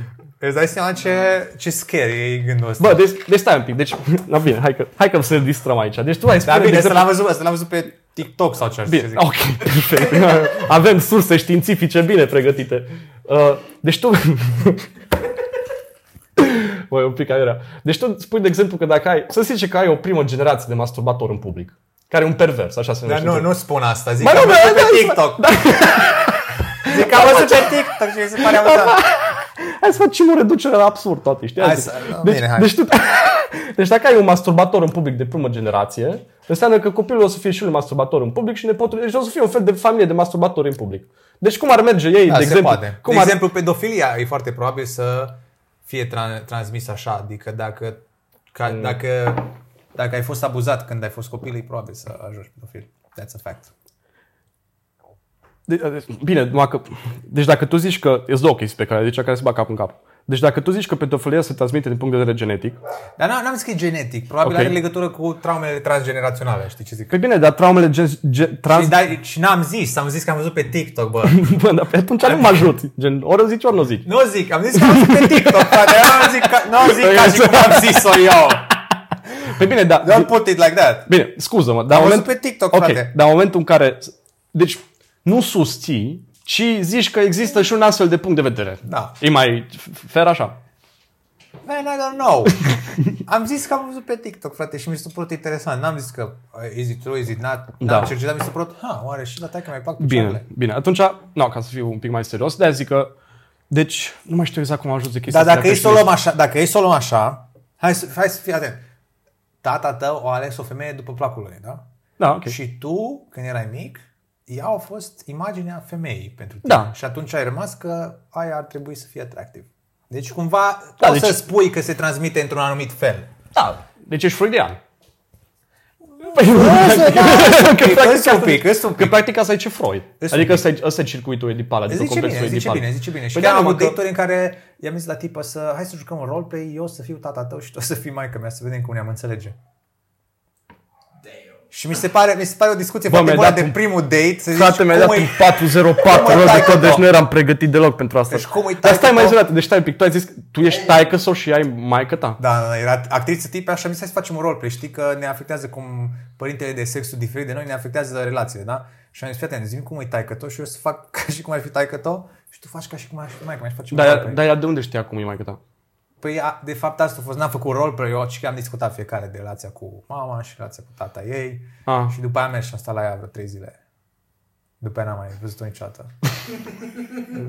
Ok, am, am, mers- am, mers, am, mers pe, am mers pe multe paralele aici, să mă rog. Anyway, Stai că nu mai știu de unde au început.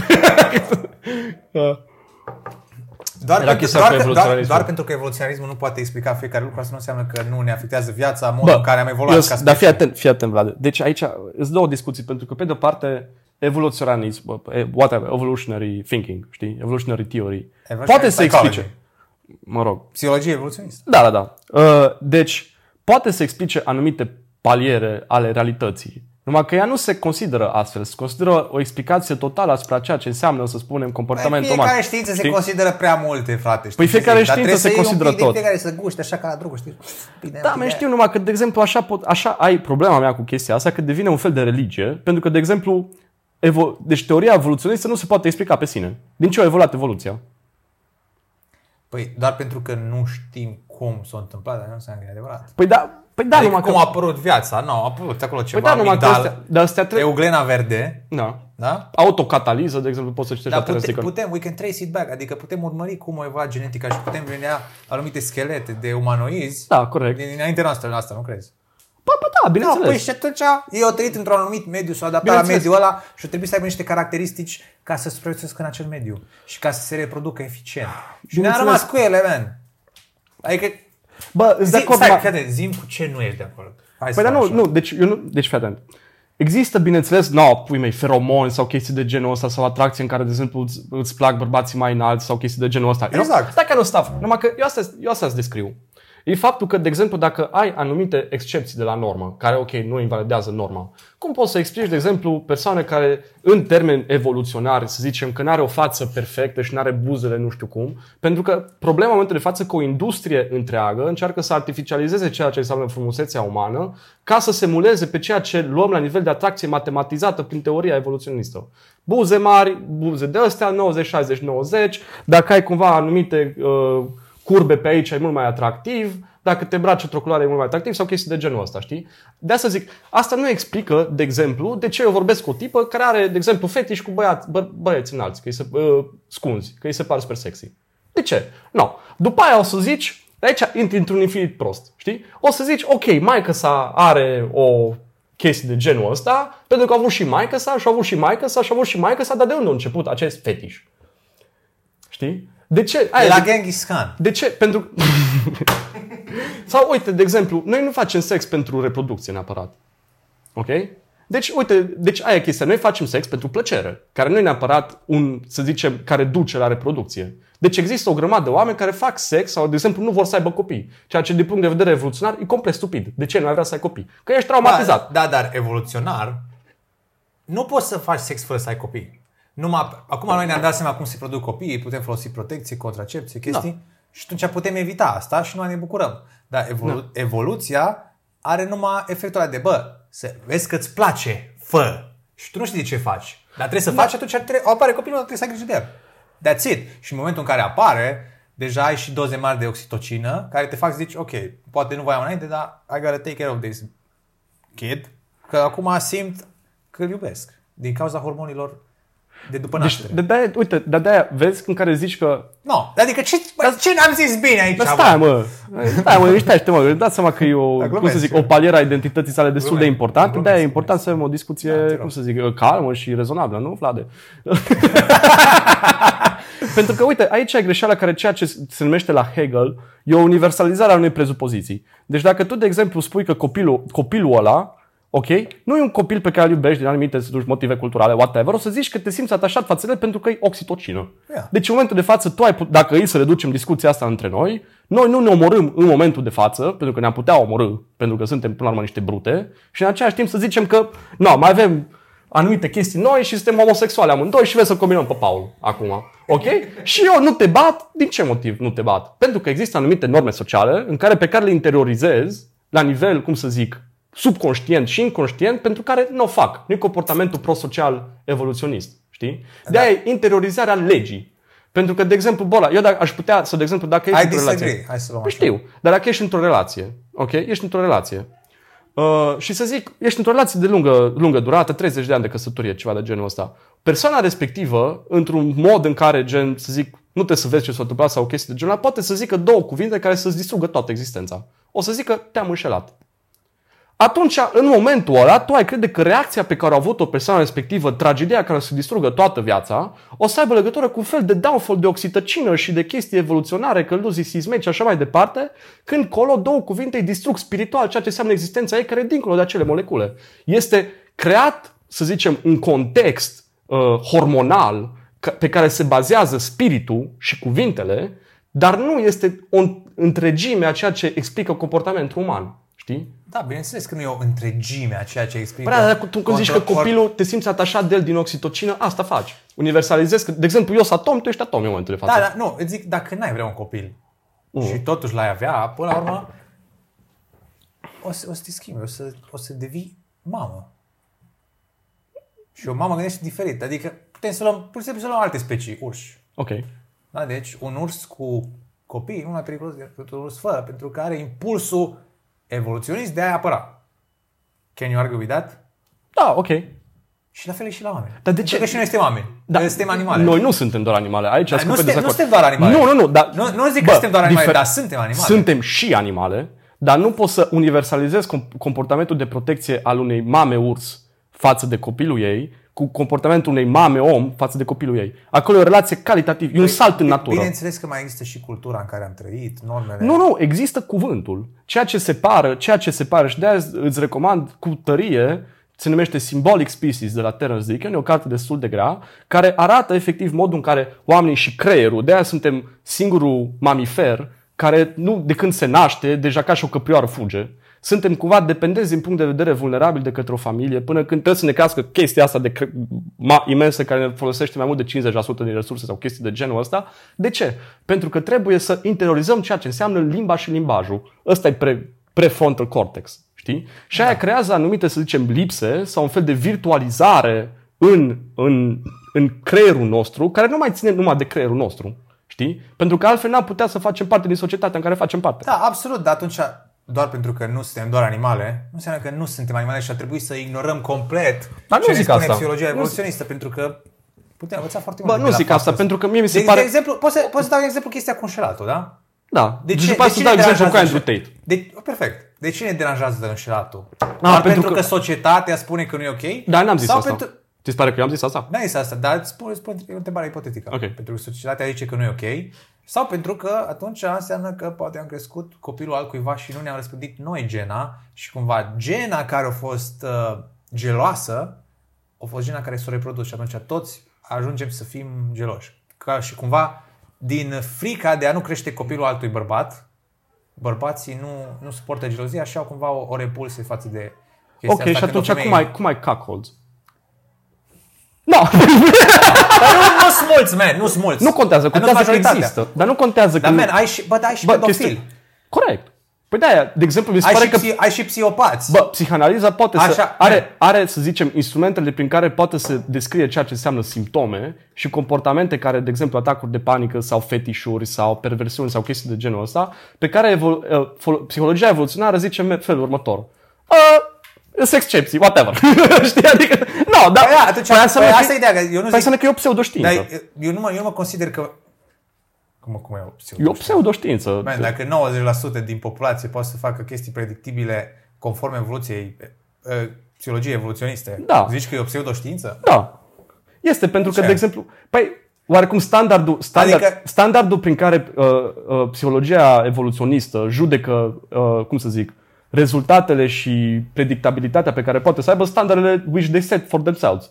Nu e ca și cum. Deci, dacă ei își pun anumite standarde, dacă în situația X se întâmplă Y, e metodologia pe care eu o impun asupra ceea ce uh, studiază. Știi? Deci nu arată absolut nimic. Faptul că, de Mie, exemplu... mie, mie, mie, mie, mie, sincer, mi se pare că arată foarte multe, mai ales despre comportamentul sexual al omului. Și când am citit o carte la facultate în Anglia, uh, Psihologia evoluționistă a sexualității, Ok. În care erau foarte multe studii făcute cu oameni reale, în care au întrebat care, care sunt preferințele tale sexuale, de ce vrei aia, ce vrei, ce vrei aia, și bazat pe răspunsurile lor, deci, uite, ei răspund așa și răspunsurile astea Ok. au legătură cu ce vedem la alte primate. Și atunci, atunci fii atent, Bora. Ție nu ți se pare că Andrew Tate ar fi reprezentantul cel mai mare al uh, teoriei evoluționiste, psiholo- mă rog, psihologiei Ba da, evoluționiste? ba da, chiar mi se pare. And how is that going pentru societate? Cred că sexualitatea din ziua de azi o duce super prin, prin psihologia evoluționistă, în care dacă ești cel mai mare alfa și ești cel mai înalt într-o cameră și te duci să impui, pentru că ai impresia că femeia trebuie să fie pasivă în sine și că se uită la, ho, marele alfa, ajungi la o relație mai bună între sexe. E complet a failure. It's a failure of expanding Uh, sexuality. Da, Like, da, Dane, da, doar pentru că sexualitatea noastră, conform evoluției, uh, psihologiei evoluționiste, nu e una etică. Aia nu înseamnă că nu e adevărat. Dar nu, dar, bă, it fails. Pentru că, de exemplu, Eh, It fails the society, dar asta nu nu înseamnă e că nu e adevărat, adevărat. Vlad. Nu e adevărat. Bă, pentru uite-te, că e aici... hai, să, hai, să mai, hai să mai zic un Nu, fact zi. pe care l-am auzit la ceva podcast. Facturi. Băga mi-aș picioarele, facturile tale. Că după asta zice, oh, de pe TikTok, eu nu cred în el. Oh, dar Da, numai îți ți-am mai zis o zic- chestie. mai Oh, zic ține unul un de pe- fact de dășane. Îți mai zic unul de pe TikTok. N-ai Jur. zi. Uite, ăsta chiar e de pe TikTok. Da, de pola Am zis că nu jur.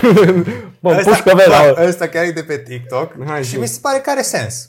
Bine, zici. Zicea unul de ăsta, un alfa male de ăsta legănat. Legănat. Legănat, da. Așa cheamă? Nu.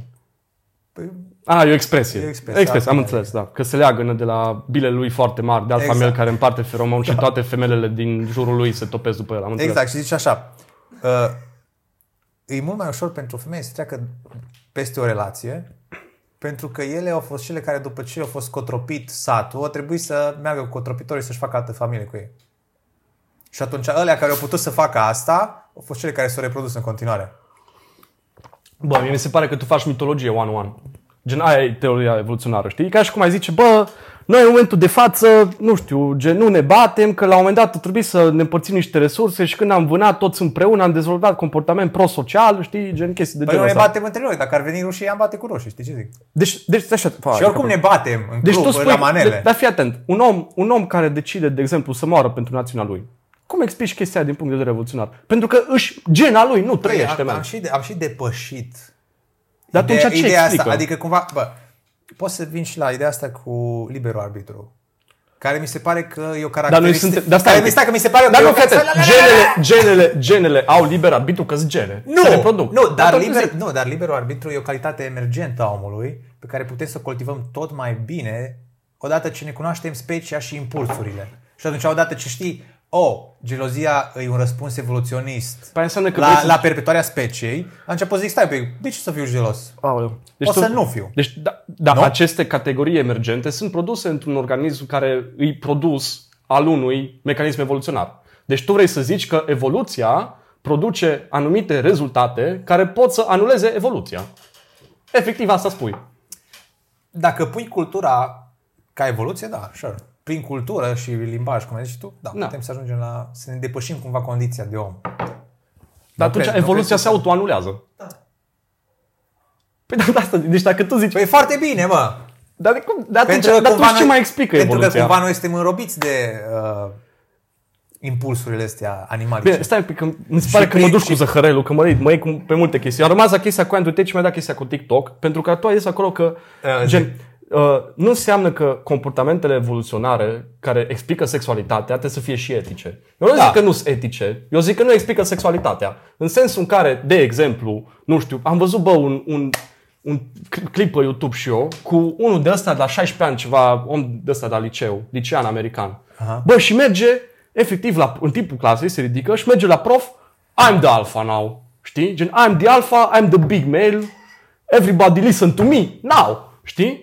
Ăsta, că trebuie să fie cel mai șmecher acolo între bărbați și s-a așteptat să, gen, să acapareze toate femeile care, "Uuu!" știi? Au venit ăsta, mamă ce șmecher îi, știi? Nu toate, au fost luat la mișto. Realmente. Da. Au fost efectiv luat la mișto. Pentru că e un loser. Cum pe mine să Normal. crezi că ești un alfa male, man? Deci conceptul ăsta de alfa, sigma, beta e efectiv o degenerare culturală imensă, man, în ultima vreme. E atât de grosnic toate. A, Sunt de acord, sunt de De-aia, de acord. exemplu, dar uite, pot- îl știi pe Stavros, pe ăla, bă. Da, știu, dar pot să dau un exemplu înainte Da. să intrăm în Stavros, că Da. I, I like him. Da, da, da, da. Uh, în contextul ăla cultural, să zicem, într-o școală, alfa ești dacă ești în poziția de profesor, în care predai. Ești în față, literalmente, toată lumea o să uite la tine. Poți zici că ești într-o poziție alfa, pentru că tu înveți pe ceilalți. Can you argue De- that? bine, nu? deci tu ai Și atunci spune- alfa acolo nu ești prin violență, ci ești prin intelectul tău. Ok, Un bine. profesor universitar e alfa pentru studenți, dar unul care îi- se poartă agresiv cu el, nu. De exemplu, un prieten era la facultă și a venit unul și s-a luat de profesor, a zis că ce vrei mă? Și el i-a zis, Da. ce trebuie mă, rocăre? Și l-a speriat și a plecat. Asta a fost... Da, da, știu și eu. Da, ok, am înțeles. Da. Bine, m-a obosit un pic discuția asta, nu o să te mint. Da, Păi înțeleg, ți-ai dat- înțeleg ți-ai dat trigger, presupozițiile. mă, pentru că, Bă, nu eu înțelegi nu că mi-am dat- doar pentru că psihologia evoluționistă explică niște chestii. Eu nu spun că explică toate chestiile, dar explică multe chestii, pentru că până la urmă suntem animale. Bă, I don't know, like, we'll disagree with that, sincer. Zici pentru că nu mi se suntem pare- animale. Bă, suntem animale, dar suntem animale care pot să anuleze toate al- celelalte animale, știi? Adică tu, de exemplu, bă, un animal cu o bombă nucleară, ăla nu e animal, man, ăla e Dumnezeu pe pământ. Noi, dacă efectiv, noi, Borla, pentru că știu că asta face parte din ideologia că te oh, we're all animals, nu știu ce, noi suntem așa speciali, post, uh, post-umanist de ăsta în care tot ceea ce înseamnă rațiunea umană se găsește în animal. No, that's fucking bullshit. Eu, noi, dacă ca și un fel de cultură în momentul de față ne punem cap la cap la ceva, noi putem numai din șmecheria noastră să mergem să gen castrăm toți delfinii numai pentru că putem să facem asta. Noi, dacă vrem, putem în momentul de față să eradicăm jumătate din planetă numai dacă dăm o bombiță. Aia e ceva ce face un animal? Nu. Este... Evident că da. Nu, e noi, ceea noi ce suntem fa- animale. Păi bă, asta zic că nu suntem doar animale. În momentul Suntem- și de acolo suntem sunt multe aliens teorii. deja, suntem suntem extraterestri. ceea ce înseamnă limba, ce înseamnă limbajul, simbolicul, cultura, statul, uh, sexualitatea, e un anumit virus, l-aș numi realmente ca un virus, prin care am fost separați de către natură. Noi nu suntem numai în natură, suntem surpați de către natură și asta este și creștinismul. Asta spune și creștinismul. De-aia este omul căzut. În Geneză, când spune uh, Dumnezeu că iată, Adam și Eva au gustat din uh, uh, pomul al binelui și al răului și spune îngerilor că a devenit ca și noi. Noi știm distinția între bine și rău. Un animal nu știe distinția între bine și rău, nu are un concept etic. Are un concept în care I eat this is good for my survival, dar nu în sensul care it's absolutely correct or truthful. Pentru că ei acționează numai pe baza instinctelor. Noi, noi, noi nu operaționalizăm numai pe baza instinctelor. Avem norme sociale, avem norme etice, avem norme de cooperare care transced absolut tot ce găsim în restul naturii și în regnul animalic. De aia spun că, de exemplu, poți să pui două cuvinte cuiva care efectiv poți să le sugă, pentru că asta e magia cuvintelor. Dacă, de exemplu, mergi să te căsătorești și când îți zice preotul sau îți zice boc, da? Vă declar căsătoriți. Ăla e un act magic. Gen, limba în sine este magică. Dacă, îi spun, dacă eu spun ție te, te iubesc, știi? Aia poate să schimbe în totalitate viața unui om, nu numai din termen al oxitocinei, ci în modul în care își imaginează tot tre- trecutul ei până atunci sau al lui, ca fiind schimbat și tot viitorul ca fiind în eternitate cu acea persoană. Pentru că aia e iubirea. Așa ceva nu găsești printre animale. Îmi pare rău. Da, în același timp, trebuie să mergi să te caci. Adică Corect, realmente, numai că și când te caci, nu doar te caci. Pot, pe- te, te poți, și ștergi. nu e adevărat, că poți efectiv să fii un fetișist de la care îl place să se joace cu căcatul, să și-l bage pe nu știu unde. Bă, suntem oameni, dar oamenii sunt și cel mai sus, dar și cel mai jos. Noi putem fi mult mai degradați decât animalele. Noi putem fi mult mai răi decât animalele. Uite-te numai la uh, naziști. Noi putem să torturăm în niște moduri în care animalele nici măcar nu și-ar putea imagina, fratele meu. Gen, noi suntem mult mai evil. Aia zice și Dumnezeu, că de-aia știu distinția între bine și rău. Noi, efectiv, în momentul de față, am putea să luăm copiluți, ok, și să-i tăturăm just for our own pleasure. We could do that, but we don't, because în același Sunt timp... unii oameni care fac asta. Da, sau sunt, de exemplu, pact, cum era în Germania, era un pact al unui tip care, gen, uh, fetișul lui era să fie canibalizat. Deci era, au făcut un contract cu un om și a zis, bă, uite, te las să mă mănânci și pentru că asta vreau eu. Și efectiv l-a tăiat, pula mea, și apoi l-a mâncat peste vreo două săptămâni. Pentru că așa au vrut el. No, ce fel de evoluționism îți explică o degradare de genul ăla, man? E insane. E, mai, mai, mai dă și rateuri, cred. Ce să zic. Mai dă un misfire, știi că la calculator Aia ai e fius. chestia. Pentru că asta face parte din Păi- păi, ideologia, de exemplu, ai zis creier. Știi? Pentru că pe asta se bazează și neuroscience, și computer science, și evolutionary psychology, pe care noi suntem reduși la gene și la creier. Suntem mult mai mult de atât. Și asta e și mai rău. Asta e groaznic. Ar fi foarte Ce- simplu ce, dacă am ce fi. suntem, de fapt? Suntem animale spirituale. Avem spirit, avem logos, avem conștiință, avem inconștient. Pentru că ăsta este la Freud, la Freud și în psihanaliză, este subiectul surpat în sine. E subiectul care în același timp ni se pare că existăm într-o realitate care este accesibilă la nivel transparent, numai că în același timp ne aflăm în fetișuri, ne aflăm în, per- în perversități, ne aflăm în narcisisme. Știi? E un mod în care nu putem să ne accedem pe noi înșine ca, ca și cum am fi complet transparenți, pentru că asta implică și conceptul de conștiință de sine. Că nu e numai conștiință, e conștiință de sine. Înseamnă că sunt două chestii acolo care, gen, știi? Pentru că eu, de exemplu, n-am ales cuvintele prin care să mă vorbesc cu tine acum. Cuvintele astea sunt date de către cultură.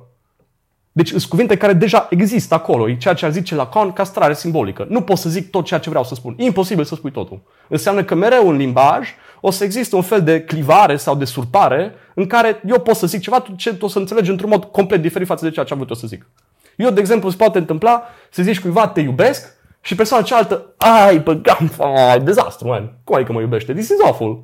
Știi? Da. De, o chestie de genul ăsta, știi? Și- Deci eu nu pot, eu ca om, nu pot să mă pun în mintea ta. Nu pot, realmente. Pot să empatizez, dar ce înseamnă existența mea va fi mereu ca Dan Miodeșan de la început până la sfârșit. Nu pot să ies din reprezentarea mea subiectivă asupra ceea ce înseamnă realității. De aia să citiți Kant. Deci, nu mai citiți Nietzsche. Știi? Deci ăsta e modul în care, să zicem, uh, psiho- uh, psi, uh, filozofia, psihanaliza sau genul ăsta, inclusiv creștinismul, poate să ne readucă dintr-un fel de nihilism cultural în care am intrat cu toții, suntem cu toții numai mașini, suntem cu toții numai predeterminați, știi? Înspre un fel de libertate culturală. Asta e filologia spiritului al lui Hegel. Super.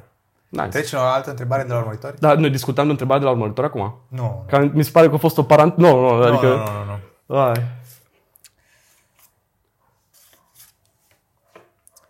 Salut, Dan, sunt cu prietenul meu de 2 ani de zile. Este un om extraordinar, inteligent, carismatic și romantic, însă mă gândesc să-l părăsesc. Pur și simplu nu pot accepta că devine din ce în ce mai beta. Îl trimit după pâine și vine acasă tremurând. Zice că are atacuri de panică, dar eu cred că e doar fraier. Ce să fac?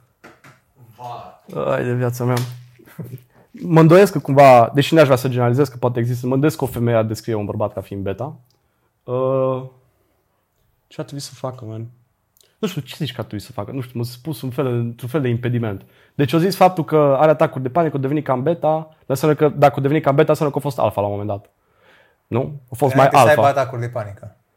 Bă, eu zic, ah, interesant. Păi poate are atacuri de panică și din cauza ei. Oh! Păi există o anumită, să spunem, o anumită, adică nu e în sensul care, o, e vina ei de fapt și nu e vina lui, știi? În sensul care, probabil, înaintând în relație și ajungând la un fel de, să zicem, etapă în care deja de un an, doi, știi, îți dai seama, bă, do I really love this person? Do I see myself with this person for a lot of time? Știi? Mă căsătoresc. O that kind of stuff, știi? Și pe măsură ce ajungi să fii mai, să zic, dependent de anumite de structurile astea de atașament, poate să intervină o frică de atașament majoră. Știi? Adică deci, și, dar persoana respectivă nu trebuie neapărat să o identifice astfel. Știi? Numai că în același timp, poate modul în care el are atacuri de panică și panicat e modul în care e alfa, nu e modul în care e beta. Pentru că un om care supraviețuiește atacurilor de panică și în același timp merge în viața cotidiană, în același timp are o relație și în același timp își descrie pe cât posibil starea lui emoțională și încearcă să facă pe plac celelalte persoane, înseamnă că e un supraviețuitor, he's a fighter. Ăla e un luptător cu adevărat, nu pișați ca și Andrew Tate. Sunt oamenii care trăiesc în propria lor angoasă și în propria lor suferință și în același timp încearcă să dea totul pentru celălalt, să facă tot ceea ce pot în societate. Deci a juga persoana respectivă să reconceptualizeze această stratificare realmente stupidă de alfa, beta, sigma, whatever, uh-huh. știi? Pentru că un, un bărbat care cade, cum se zice, este căzut în termeni biblici în suferință, e un om care e cu atât mai mult aproape de Dumnezeu și un om care e cu atât mai mult devotiv și un om care e cu atât mai mult capabil să ofere o iubire pe care dacă o găsește în sufletul acelei angoase, o să ofere și prietenei sale. Deci aș dori cumva să uh, îi sugerez... Știu că nu-ți place nici, da. Dar el o zice de genul nu zic că, că nu-mi place nici. Fericirea și tristețea sunt doi frați care ori cresc mari împreună, ori rămân mici împreună. Da, este Aia legea... place foarte mult acest... E legea contrarietăților, adică eu nu zic că nu-mi place nici. Eu nu, nu-mi place, sta, uh, cum să zic, uh, modelul pe care Nietzsche a ajuns să devină un fel de epitom a ceea ce înseamnă filozofia. Nietzsche este un afori, aforist și mai mult un, un stilist. El nu este Afo- un filozof adică sistematic. Status adică, pe Facebook. da, ceva de genul ăla. Poți să zici. Deci dacă nu își dădea cu Twitter major nici în ziua Am de azi înțeles. și era fan de Andrew Tate sau chestii de genul ăsta, am Da, fii atent, vreau să vorbim despre două chestii în ceea ce urmează. Da. Ai, știu că tu ai cont de Twitter și ai observat că de când a fost ah. liberalizat free speech acolo, toată lumea are dreptul Da. să posteze orice. Da. Sunt curios care a fost experiența ta acolo. Și tot văd că te iei de Andrew Tate. Dar ce ai, domnule, cu ei? Bine, Cum stai. crezi că ar putea să fie Andrew Tate un om bun? De ce e așa rău? Stai că mă lași așa cu, cum să zice, cu biluțele albastre, știi, că trebuie să închei discuțiile, că sunt obsesional, știi, și Da, trebuie să da, le da, termin, da. știi? Bag, Deci, bag. nu, deci De sunt asta. trei, sunt trei chestii aici pe care... Deci, ca să terminăm discuția cu femeia, cu persoana respectivă, o să zic să încearcă să-l iubească și să îl întrebe ce se află în sufletul lui. Și să, să-l întrebe ce se află în sufletul lui față de ea. Ce fel de lucruri îi ascunde, ce lucruri nu poate să-i comunice, ce o să afle acolo. Pentru că aia e chestia, că noi ne credem indivizi autentici, cumva ținuți noi înșine, dar tot timpul ce înseamnă exprimarea emoțiilor și exprimarea anxietății se manifestă tot timpul față de alte persoane. Și de obicei sunt persoanele care sunt cele mai apropiate față de noi, pentru că prin iubire avem de pierdut cel mai mult. O persoană iubită te poate strivi în două secunde printr-un te urăsc sau te-am înșelat. De acolo avem și atâtea mecanisme de apărare care ne, ap- ne apără de acest falling in love, care este o tragedie, să pici în iubire, știi? Mm. No. Pe de altă parte, vrei să te la întrebarea următoare? nu, sau? nu, nu, aș vrea să zic că pare că nu e genul de persoană care să asculte atent și să Atunci accepte aș fi un că pic și mai, el are aș fi mai fervent și să zic că nu merită o persoană care are atacuri de panică și că n-ar fi bună pentru el. Ar trebui să-și găsească un alt tip de persoană care să satisfacă normele toxice de masculinitate pe care pare că le caută în bărbați. Mm. Și în același timp să-și caut să intre în propriul sadomasochism prin care să-și găsească probabil băra- bărbați care nu o să fie disponibili emoțional și care în același timp o să creeze un fel de închisoare din suflet, din uh, o relație care ar trebui să fie deschisă și emoțională. Dar, mă rog, asta e recomandat. Fair, fair point, da. Da. Uh, deci, uh, chestia cu Twitter, da? Și am zis că vreau să discutăm și despre social media, dar nu știu, mai avem timp, nu știu. Hai, hai să dăm în Twitter și Andrew Tate. Mai am aici două întrebări. Bă, hai, nu bine. Hai că mai intră și mai doră. Bun, deci, uh, vrei să discutăm despre Twitter, da? Numai că ăsta iar, iar subiect lung, lung vlăduț, deci o să încerc să fiu cât mai concis aici. Pentru că, da, din câte știi, singurul... Deci, mai ales că am mai discutat și înainte, de ce eu aș interzice tot ce înseamnă TikTok? Aș interzice efectiv, l-aș bana, complet. Da, Da, și Instagram este și TikTok Facebook. și pe Instagram, asta e. Da, numai că din câte am, discu- știi, am discutat, algoritmul despre TikTok, de pe TikTok e infinit mai puternic și în momentul de față, ca și cum ai zis, e aceeași chestie care am discutat-o și cu păcănelele. Ai realmente o societate care trăiește lipită de telefon într-un mod interiorizat, în modul în care nu mai poate să relaționeze cu ceilalți, știi, pentru că stau în continuu pe telefon, care realmente distruge creiere și disu- distruge spirite, pe de o parte, și pe de altă parte, pur și simplu, internetul a devenit realmente o carcasă a promisiunii pe care, promisiunii utopice pe care a avut-o la începutul anului 2000. Pentru că ce înseamnă internetul în ziua de azi sunt 5 site-uri. ok?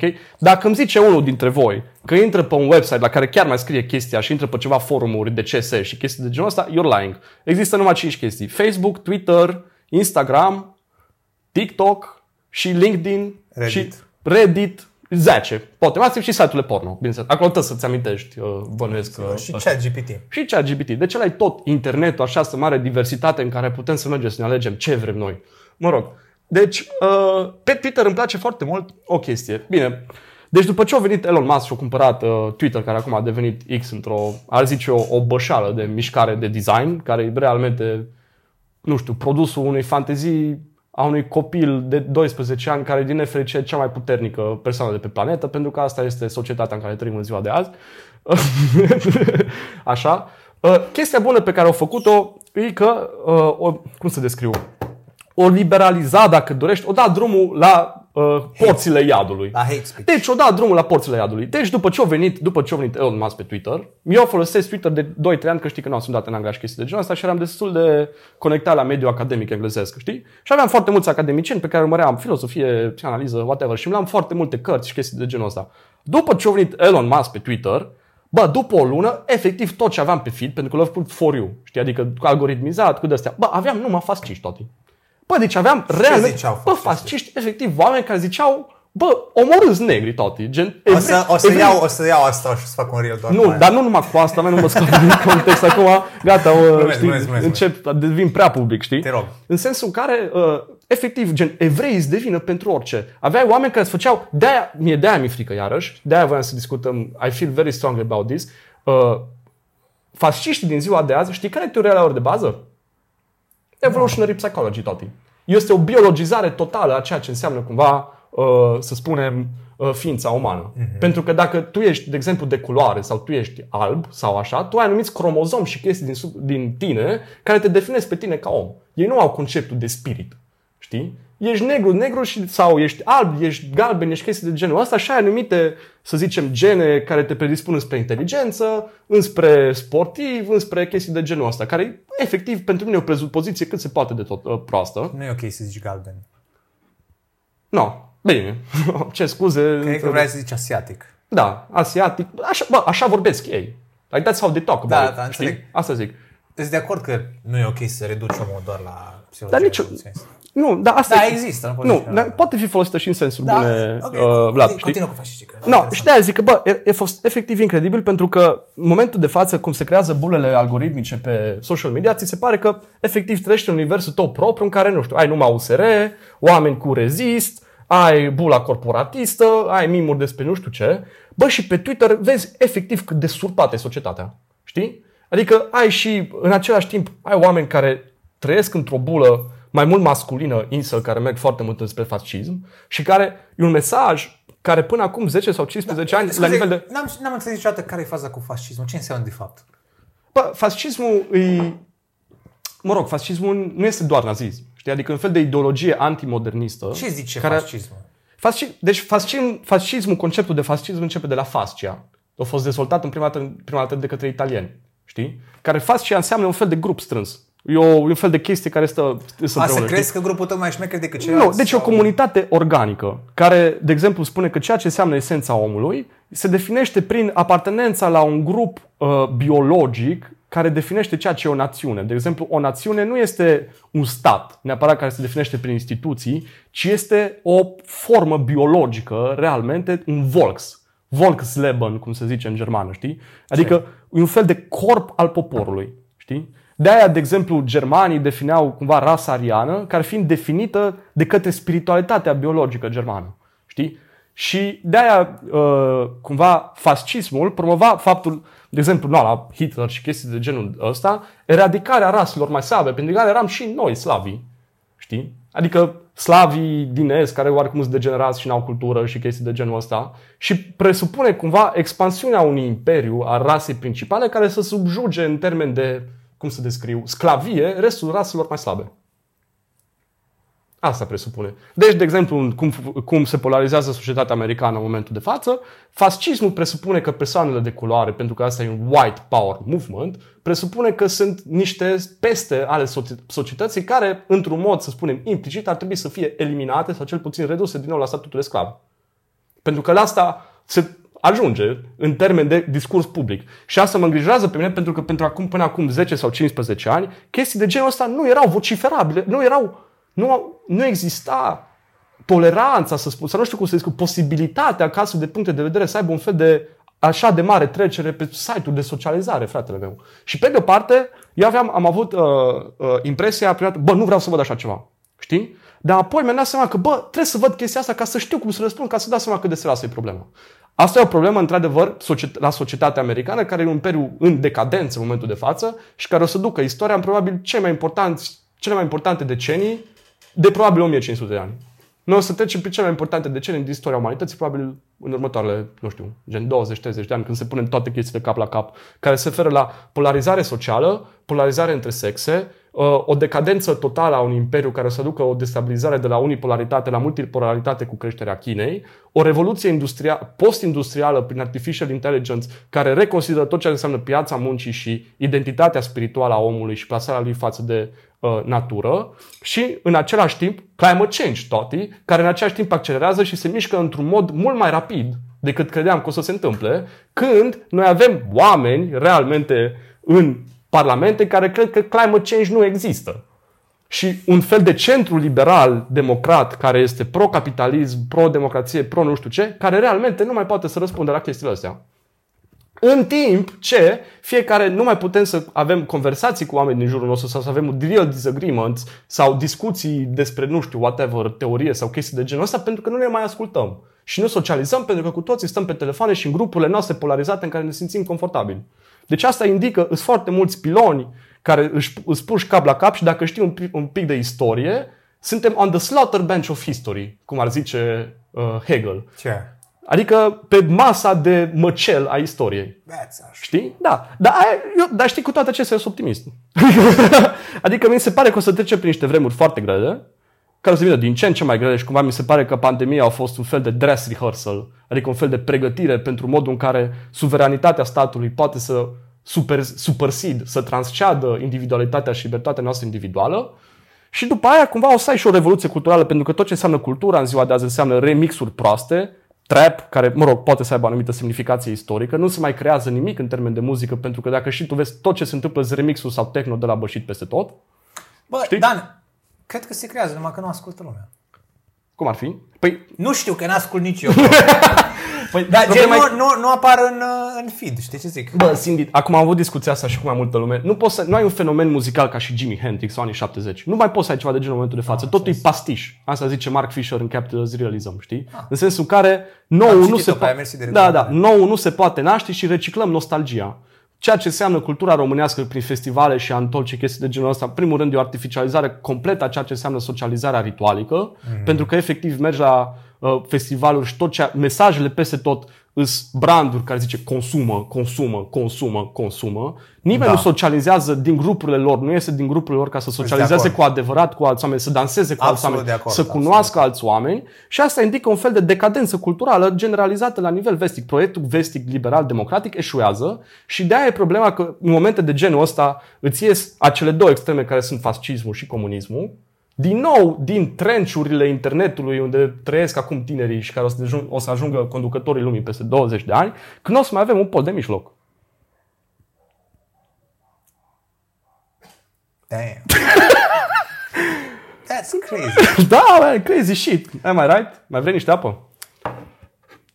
Da. Te hidratezi? Te rog frumos. Bine. Mai Da, foarte interesant Ți-am ce mi-ai răspuns zis. la întrebare. Ți-am răspuns la întrebare. Da, mi-a răspuns la întrebare. De parcă mi-am amintesc ce întrebare ți-am pus.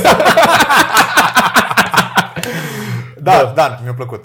A terminat? Uh, Da, abia am nu, încălzit, nu, man. stai, stai, că-ți mai zic, că-ți mai zic. Bine. Nu mai, mai ai Vreau să, vreau întrebări, să nu? folosesc ce ai zis despre socializarea asta falsă de la Antol. Uite, ca de un evenimentul segue tău, la de evenimentul meu, tău. da. Mi-ar, face, mi-ar, mi-ar plăcea să terminăm pe o notă pozitivă, că chiar mi-a plăcut evenimentul tău și aș dori să descrii tu urmăritorul tău ce Super, super. evenimentul. Da. Evenimentul meu e o seară de socializare ghidată da. Unde comunicăm autentic. Și ce înseamnă că Da, comunicăm da. autentic? Folosim principiile comunicării autentice sau se mai numește și comunicare non-violentă, în care vorbim la persoana întâi.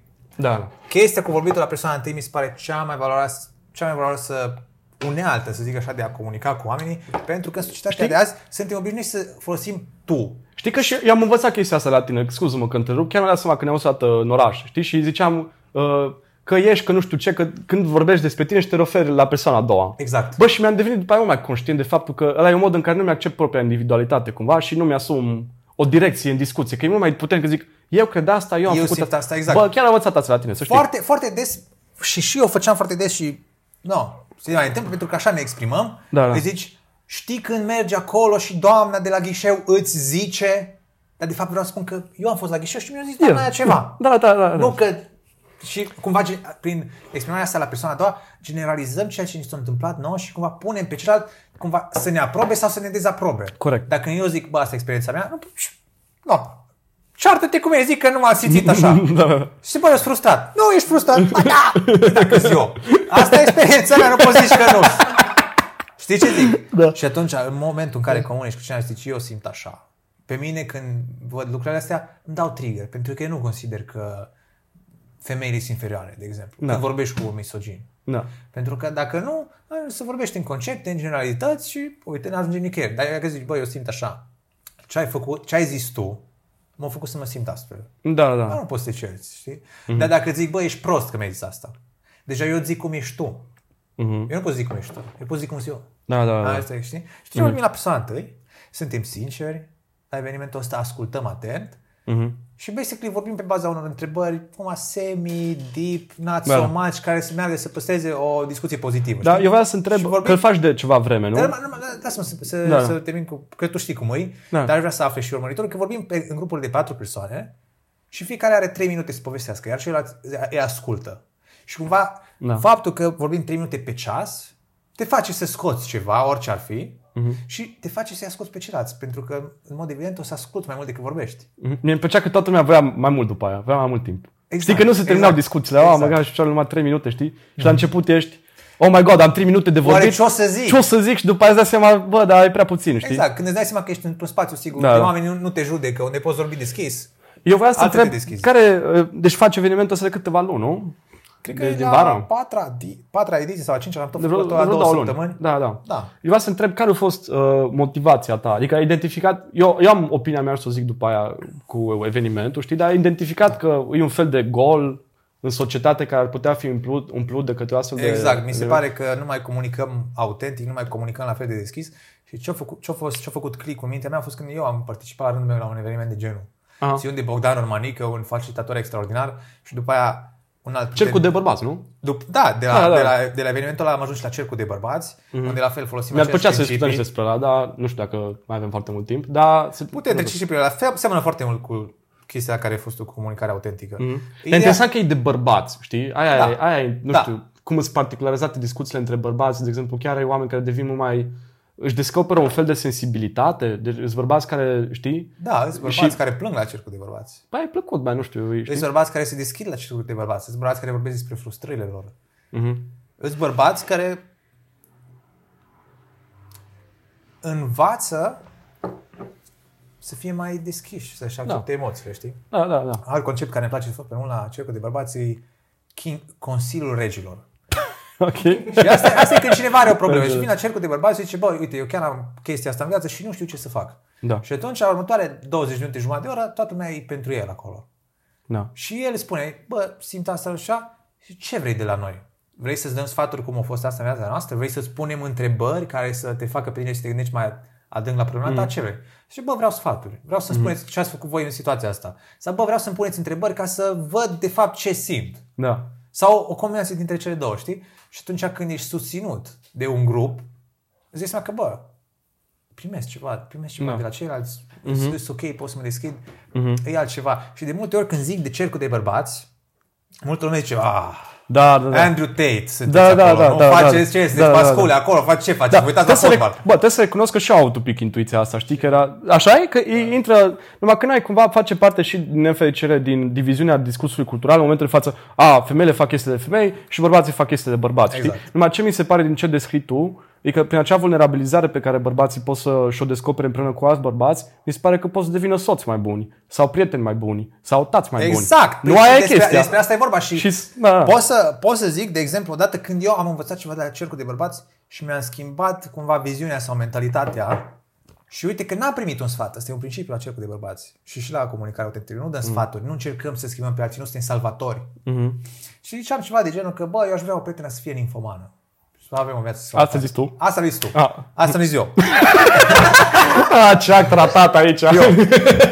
Deci am zis asta și mi-a zis, uh, mi-a zis un alt bărbat de acolo, a zis, bă, poți zic ceva prin dată, pentru că termenul pe care l-ai folosit ninfomană mi-a dat trigger. Pentru că eu nu cred că există femei ninfomane Ok. și există doar femei care și-au acceptat sexualitatea și nu cumva nu merg cu ce le zice societatea că e un păcat să te bucuri de latura sexuală. Și am zis, oh, Ok, that's true. ok. Și cumva eu eram așa în mentalitatea aia de, în care zice societatea creștină că a, cumva femeia poate că nu, nu vrea sex și cumva trebuie să te tragi de ea să o convingi uh-huh. și numai ninfomane vor asta, când de fapt orice om se bucură de sex. Da. Doar că normele sociale sunt cumva așa cu... chestia Aici că- sunt între, dar am merge pe altă... Am merge pe altă Da, înțelegi ce vreau să Da, zic. înțeleg, înțeleg ce vrei să Și zici. Da. îți- e, nu, vreau, aici ce vreau să subliniez din modul de comunicare, care nu a zis, bă, vezi că nu-i bine să zici așa ceva. Aha. O zis, bă, uite, că pentru mine nu asta înseamnă. Da. Și am zis, ah, you have a point. Și cumva am adoptat ce o zis el. Dar fără să-mi zică ce trebuie să fac eu. Mm-hmm. O zis ce faci el. Mhm. Și cred că asta e comunicarea care ne lipsește în societatea asta. Să vorbim Da. despre noi, ce cred eu, ce crezi tu, să nu încerci să te schimbi. Pentru că pe Facebook intri acolo și cineva zice ceva de niște oameni care ție îți plac sau nu îți plac și tu zici, bă, cum poți să zici așa ceva? Și el zice, nu, tu cum poți zici așa ceva? Și vai de capul meu, ești uh, mârlan, vai de capul meu, ești nesimțit. Tu ești de la, tu ești de la și nu, nu, nu e Pentru că încercăm numai să-l convinge pe ăla că eu am dreptate. Da. În loc să-l ascult, că de ce crezi asta? Da, da, da, da. Înțeleg. Uh, aici, aici E un pic două mai chestii. ușor face-to-face. Pe Da, Facebook bineînțeles. e mai ușor să te cerți. Da, da. Păi mult mai ușor să te cerți. Păi de-aia, Adică, de-aia există păi de, Facebook. de net. De aia și cu, mă rog, și cu game, nu știu că acolo sunt alte chestii. Dar vreau să zic, în legătură cu ce ai spus, vreau să zic mai două lucruri. Îmi- Să încep cu ultimul. deci cu cercul de bărbați, ce observ eu, mie mi se pare că cumva îi, există anumite interacțiuni. Poți să, mai, poți să mai adaug ceva repede? Că, Da, zi. Uh, Acum îți faci reclamă, tati. Am, nu, nu, chiar, noi, chiar vrem să reluăm cu cercul de bărbați, dar vreau să subliniez faptul că că am zis cu masculinitatea toxică și cercul de bărbați. Există și cercuri de femei, de la, și există Da. și cercuri mixte, aia Da. super faine. Bă, În ca, există și cercuri, witnessing, witness circle, Da. care e un cerc de femei și în jurul cercului de femei sunt niște bărbați care doar ascultă. Da. Și au fost cercuri de genul ăsta în care femeile au vorbit despre cum au fost abuzate sexual. Bă, și ce bărbații mișto, erau man. în jurul lor și Ce ascultau mișto, chestia da. asta. Bă, Îți e dai super seama? mișto. That's Bă, e super mișto. Și tough. E That's foarte tough, tough. E man. tough. E Îmi foarte dau tough. lacrimile dar e- acum, numai că mă gândesc. Bă, e super tough. Fai. Și necesar în același timp, că știi, sunt anumite chestii în care you do things only for pleasure, cum ziceai tu, să nu faci drogurile, să nu iei droguri doar pentru plăcere, știi? Uh-huh. Și în anumite, cel mai greu este să te pui cumva, într-un mod cât se poate de visceral în fața suferinței celuilalt. Și să încerci să empatizezi cu modul în care o persoană care a fost supusă la anumite abuzuri sau oameni care au trecut prin anumite tragedii, să dea seama, bă, ce a fost în sufletul lui atunci? Ce înseamnă existența lui sau a ei din momentul respectiv, știi? Deci, în momentele în care să vezi de, și dezastru, știi? Nu numai fericire, hedonism și chestii de genul ăla. Deci, that's Da. really great. Bă, chiar, chiar ăla lacrimile toate, man. Da, ăla lacrimile, it's crazy. Da. Mi-aș, mi-aș, mi-aș, mi-aș, mi-ar bucura să vii și dată la... Te rog la... să- Numai, uite, de exemplu, cu cercul de bărbați, ce vreau să zic, e chestia, știi că poate în contextul cultural actual, în legătură cu acest construct social de masculinitate și de feminitate și chestii de genul ăsta, știi? Bă, mie mi se pare că există anumite chestii pe care le discuți doar între bărbați și anumite chestii pe care femeile le discută doar între ele. Știi? Și e necesar să ai anumite momente, dar apoi să ai și momente, știi, cum ai zis tu, să spunem, cercurile mixte, știi? Mm-hmm. Sau când femeile vorbesc și bărbații ascultă, sau bărbații vorbesc și femeile ascultă, știi?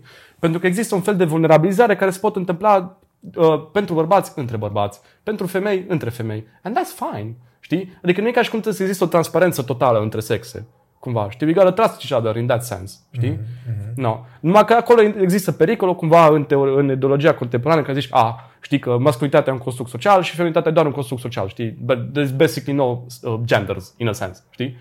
Mă rog, asta pe alt, a- pe alt podcast. E ok. Pe alt podcast, te rog, te rog. Dar uh, eu vreau să intru la chestia uh, de uh, cercul tău social și care a fost experiența mea, pentru că și eu am fost, și eu am fost uh, acum o săptămână uh-huh. și a fost uh, efectiv incredibil. A fost, eu mă simțeam destul de, eram destul de mahmur, cred că în ziua aia, știi, dar eram, mie îmi place să socializez, dar nu mă gândeam că o să mă încarce cu atât de multă fericire, man.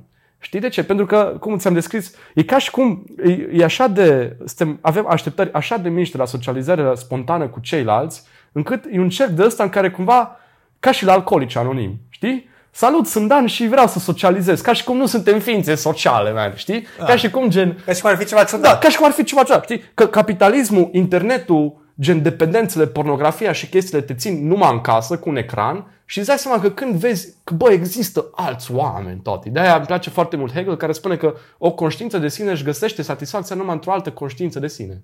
Știi că conștiința ca atare este intersubiectivă, știi? Și eu aia am găsit, uh, eu am văzut, de aia pentru mine nu a fost neapărat poate central chestia de comunicare autentică, ci mai mult de un fel de moment de ăsta de încredere în care oamenii povesteau de lucruri din viața lor, știi? Și vedeau că nu, oamenii ascultă cu interes și apoi alții, alți oameni vorbeau de, de către lucruri din viața lor și vedeau, wow, și mie mi s-a întâmplat asta și, și, și eu am suferit la fel cumva și și eu am aceleași dorințe. De exemplu, cum a fost o întrebare pe care ai pus-o cu ziua perfectă, știi? Și toată lumea practic își descria un concediu. Știi? Adică suntem, suntem avem, avem speranțe așa de mici cât vrem numai să scăpăm de muncă, man. Gen, it's just so fucking bad. Știi? I disagree. Pentru că ți-am zis în carte pe care am Da. scris-o. Uh, așa că fericirea omului vine din iubire și din muncă. How about Corect. that? U- da, băi, Vrei să intrăm pe Marx la finalul ca uh, por? Da, Vrei da, să intrăm da, pe distinția între, vă- între labor și wage labor?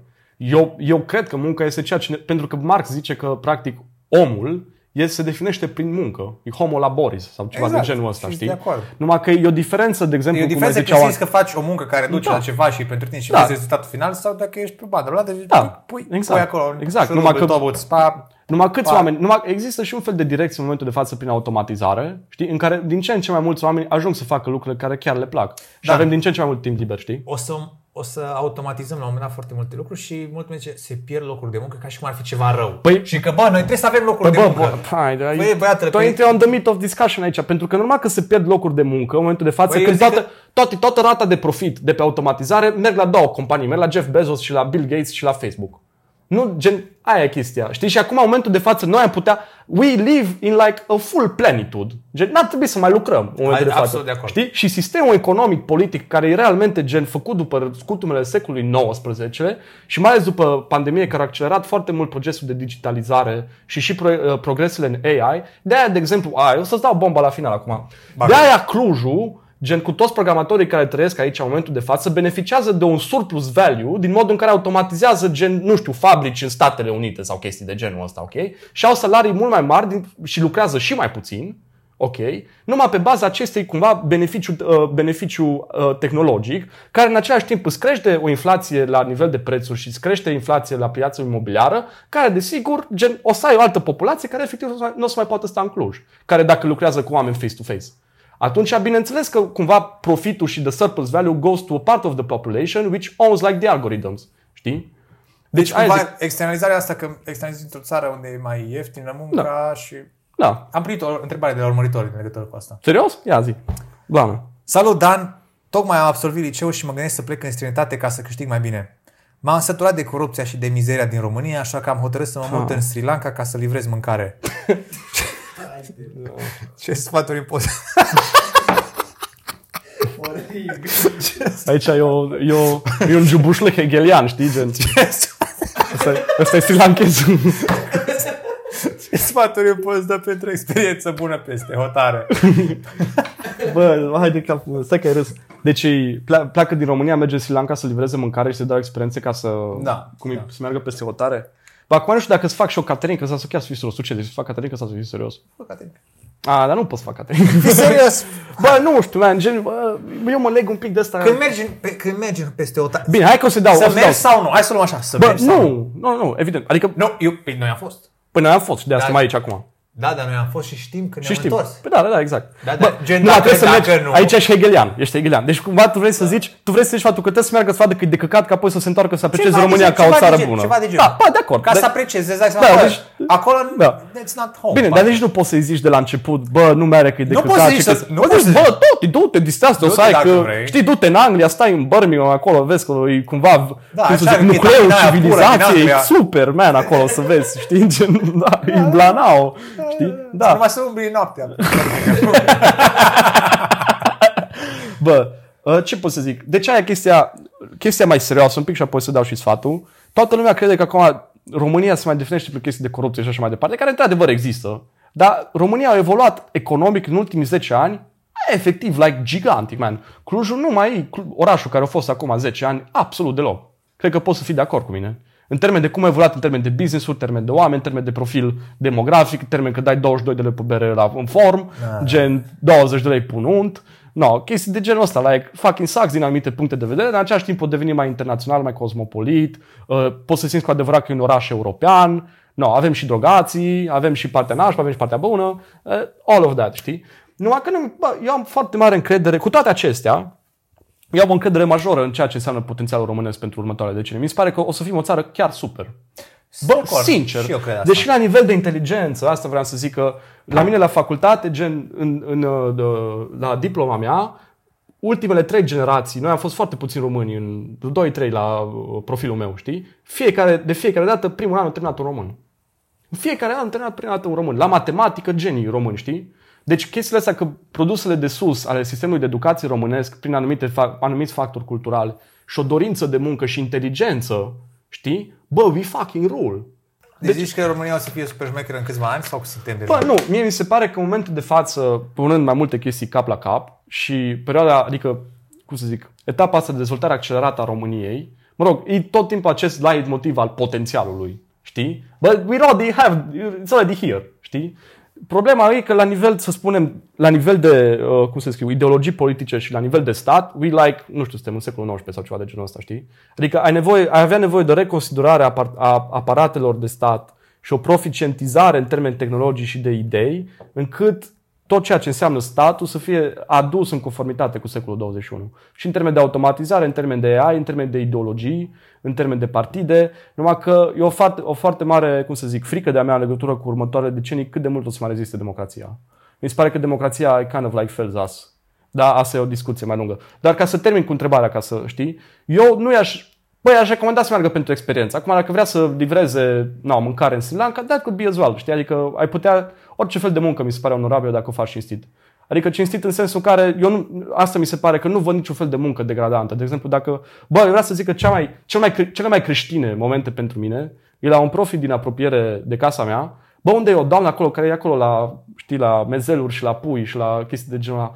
Bă, dar să uită la clienți, ce puțin când reacționează cu mine cu o iubire de aia, în sensul, dragă, uh, nu la sosul ăla că celălalt e mai bun, zic eu. Hai că îți dau puiul ăsta mai mare. Hai că știi și zâmbește. Da, deci eu zic, bă, ăia sunt anumite momente în care persoana respectivă, indiferent de, să zic, pregătirea ei în muncă sau intelectuală sau că nu știu ce, nu citi Platon sau nu știu ce. Ea în momentul ăla face parte din Dumnezeu, este dumnezeită, face parte din absolut. Prin faptul că împarte iubire în jurul ei și la un moment dat era și fica ei odată pe acolo și se vedea că e efectiv o persoană care își, da, își dă iubirea, știi, cum știe ea și cum poate ea. Și ăla, ăla sunt genul de persoane rarisime, mi se pare, în ziua de azi. Ce frumos. Sunt absolut de acord. Și, și eu trăiesc pentru chestia asta, pentru micile interacțiuni, pentru, poate cu oameni pe care nu da. cunosc, dar în care se vede, bă, I see the human in you, you see the human exact. in me. Știi că suntem mai presus de faptul că tu ești paznic la Mega, eu mi să cumpăr da. ceva, știi? Și toată lumea caută, e fix ceea ce zic, ăla mi se pare autenticitate, știi? Adică în momentul în care treci de chestiile alea, cumva de frică, de bariere, de small talk, știi, și cumva we're all at the root. Persoane care sunt niște gemotoace de vulnerabilitate și de iubire, știi? Exact. Și nu, e numai, cum e dificil să zici, nu, acum nu suntem pui mei, gen anii 70 kawaii, știi? Gen, ca și cum toată umanitatea poate să fie a big family, știi? Gen, it's very, really far more complicated than that, știi? Pentru că e un mod în care îți iubești, de exemplu, aproapele părinții, familia, copiii și nu poți să iubești la fel, de exemplu, un om abstract care se află în India, în sud, știi? It's not the same kind of love that you have. You don't want to ruin their life, știi? Și vrei ca și ei să aibă aceeași iubire pe care tu o ai față de, de familia ta. Asta îți dorești. Dar nu înseamnă că îi iubești la fel, știi? Îi lași să fie ceea ce sunt, știi? Nu putem iubi pe toată lumea în mod egal. Asta mi se pare că, de exemplu, o lecție în psihanaliză.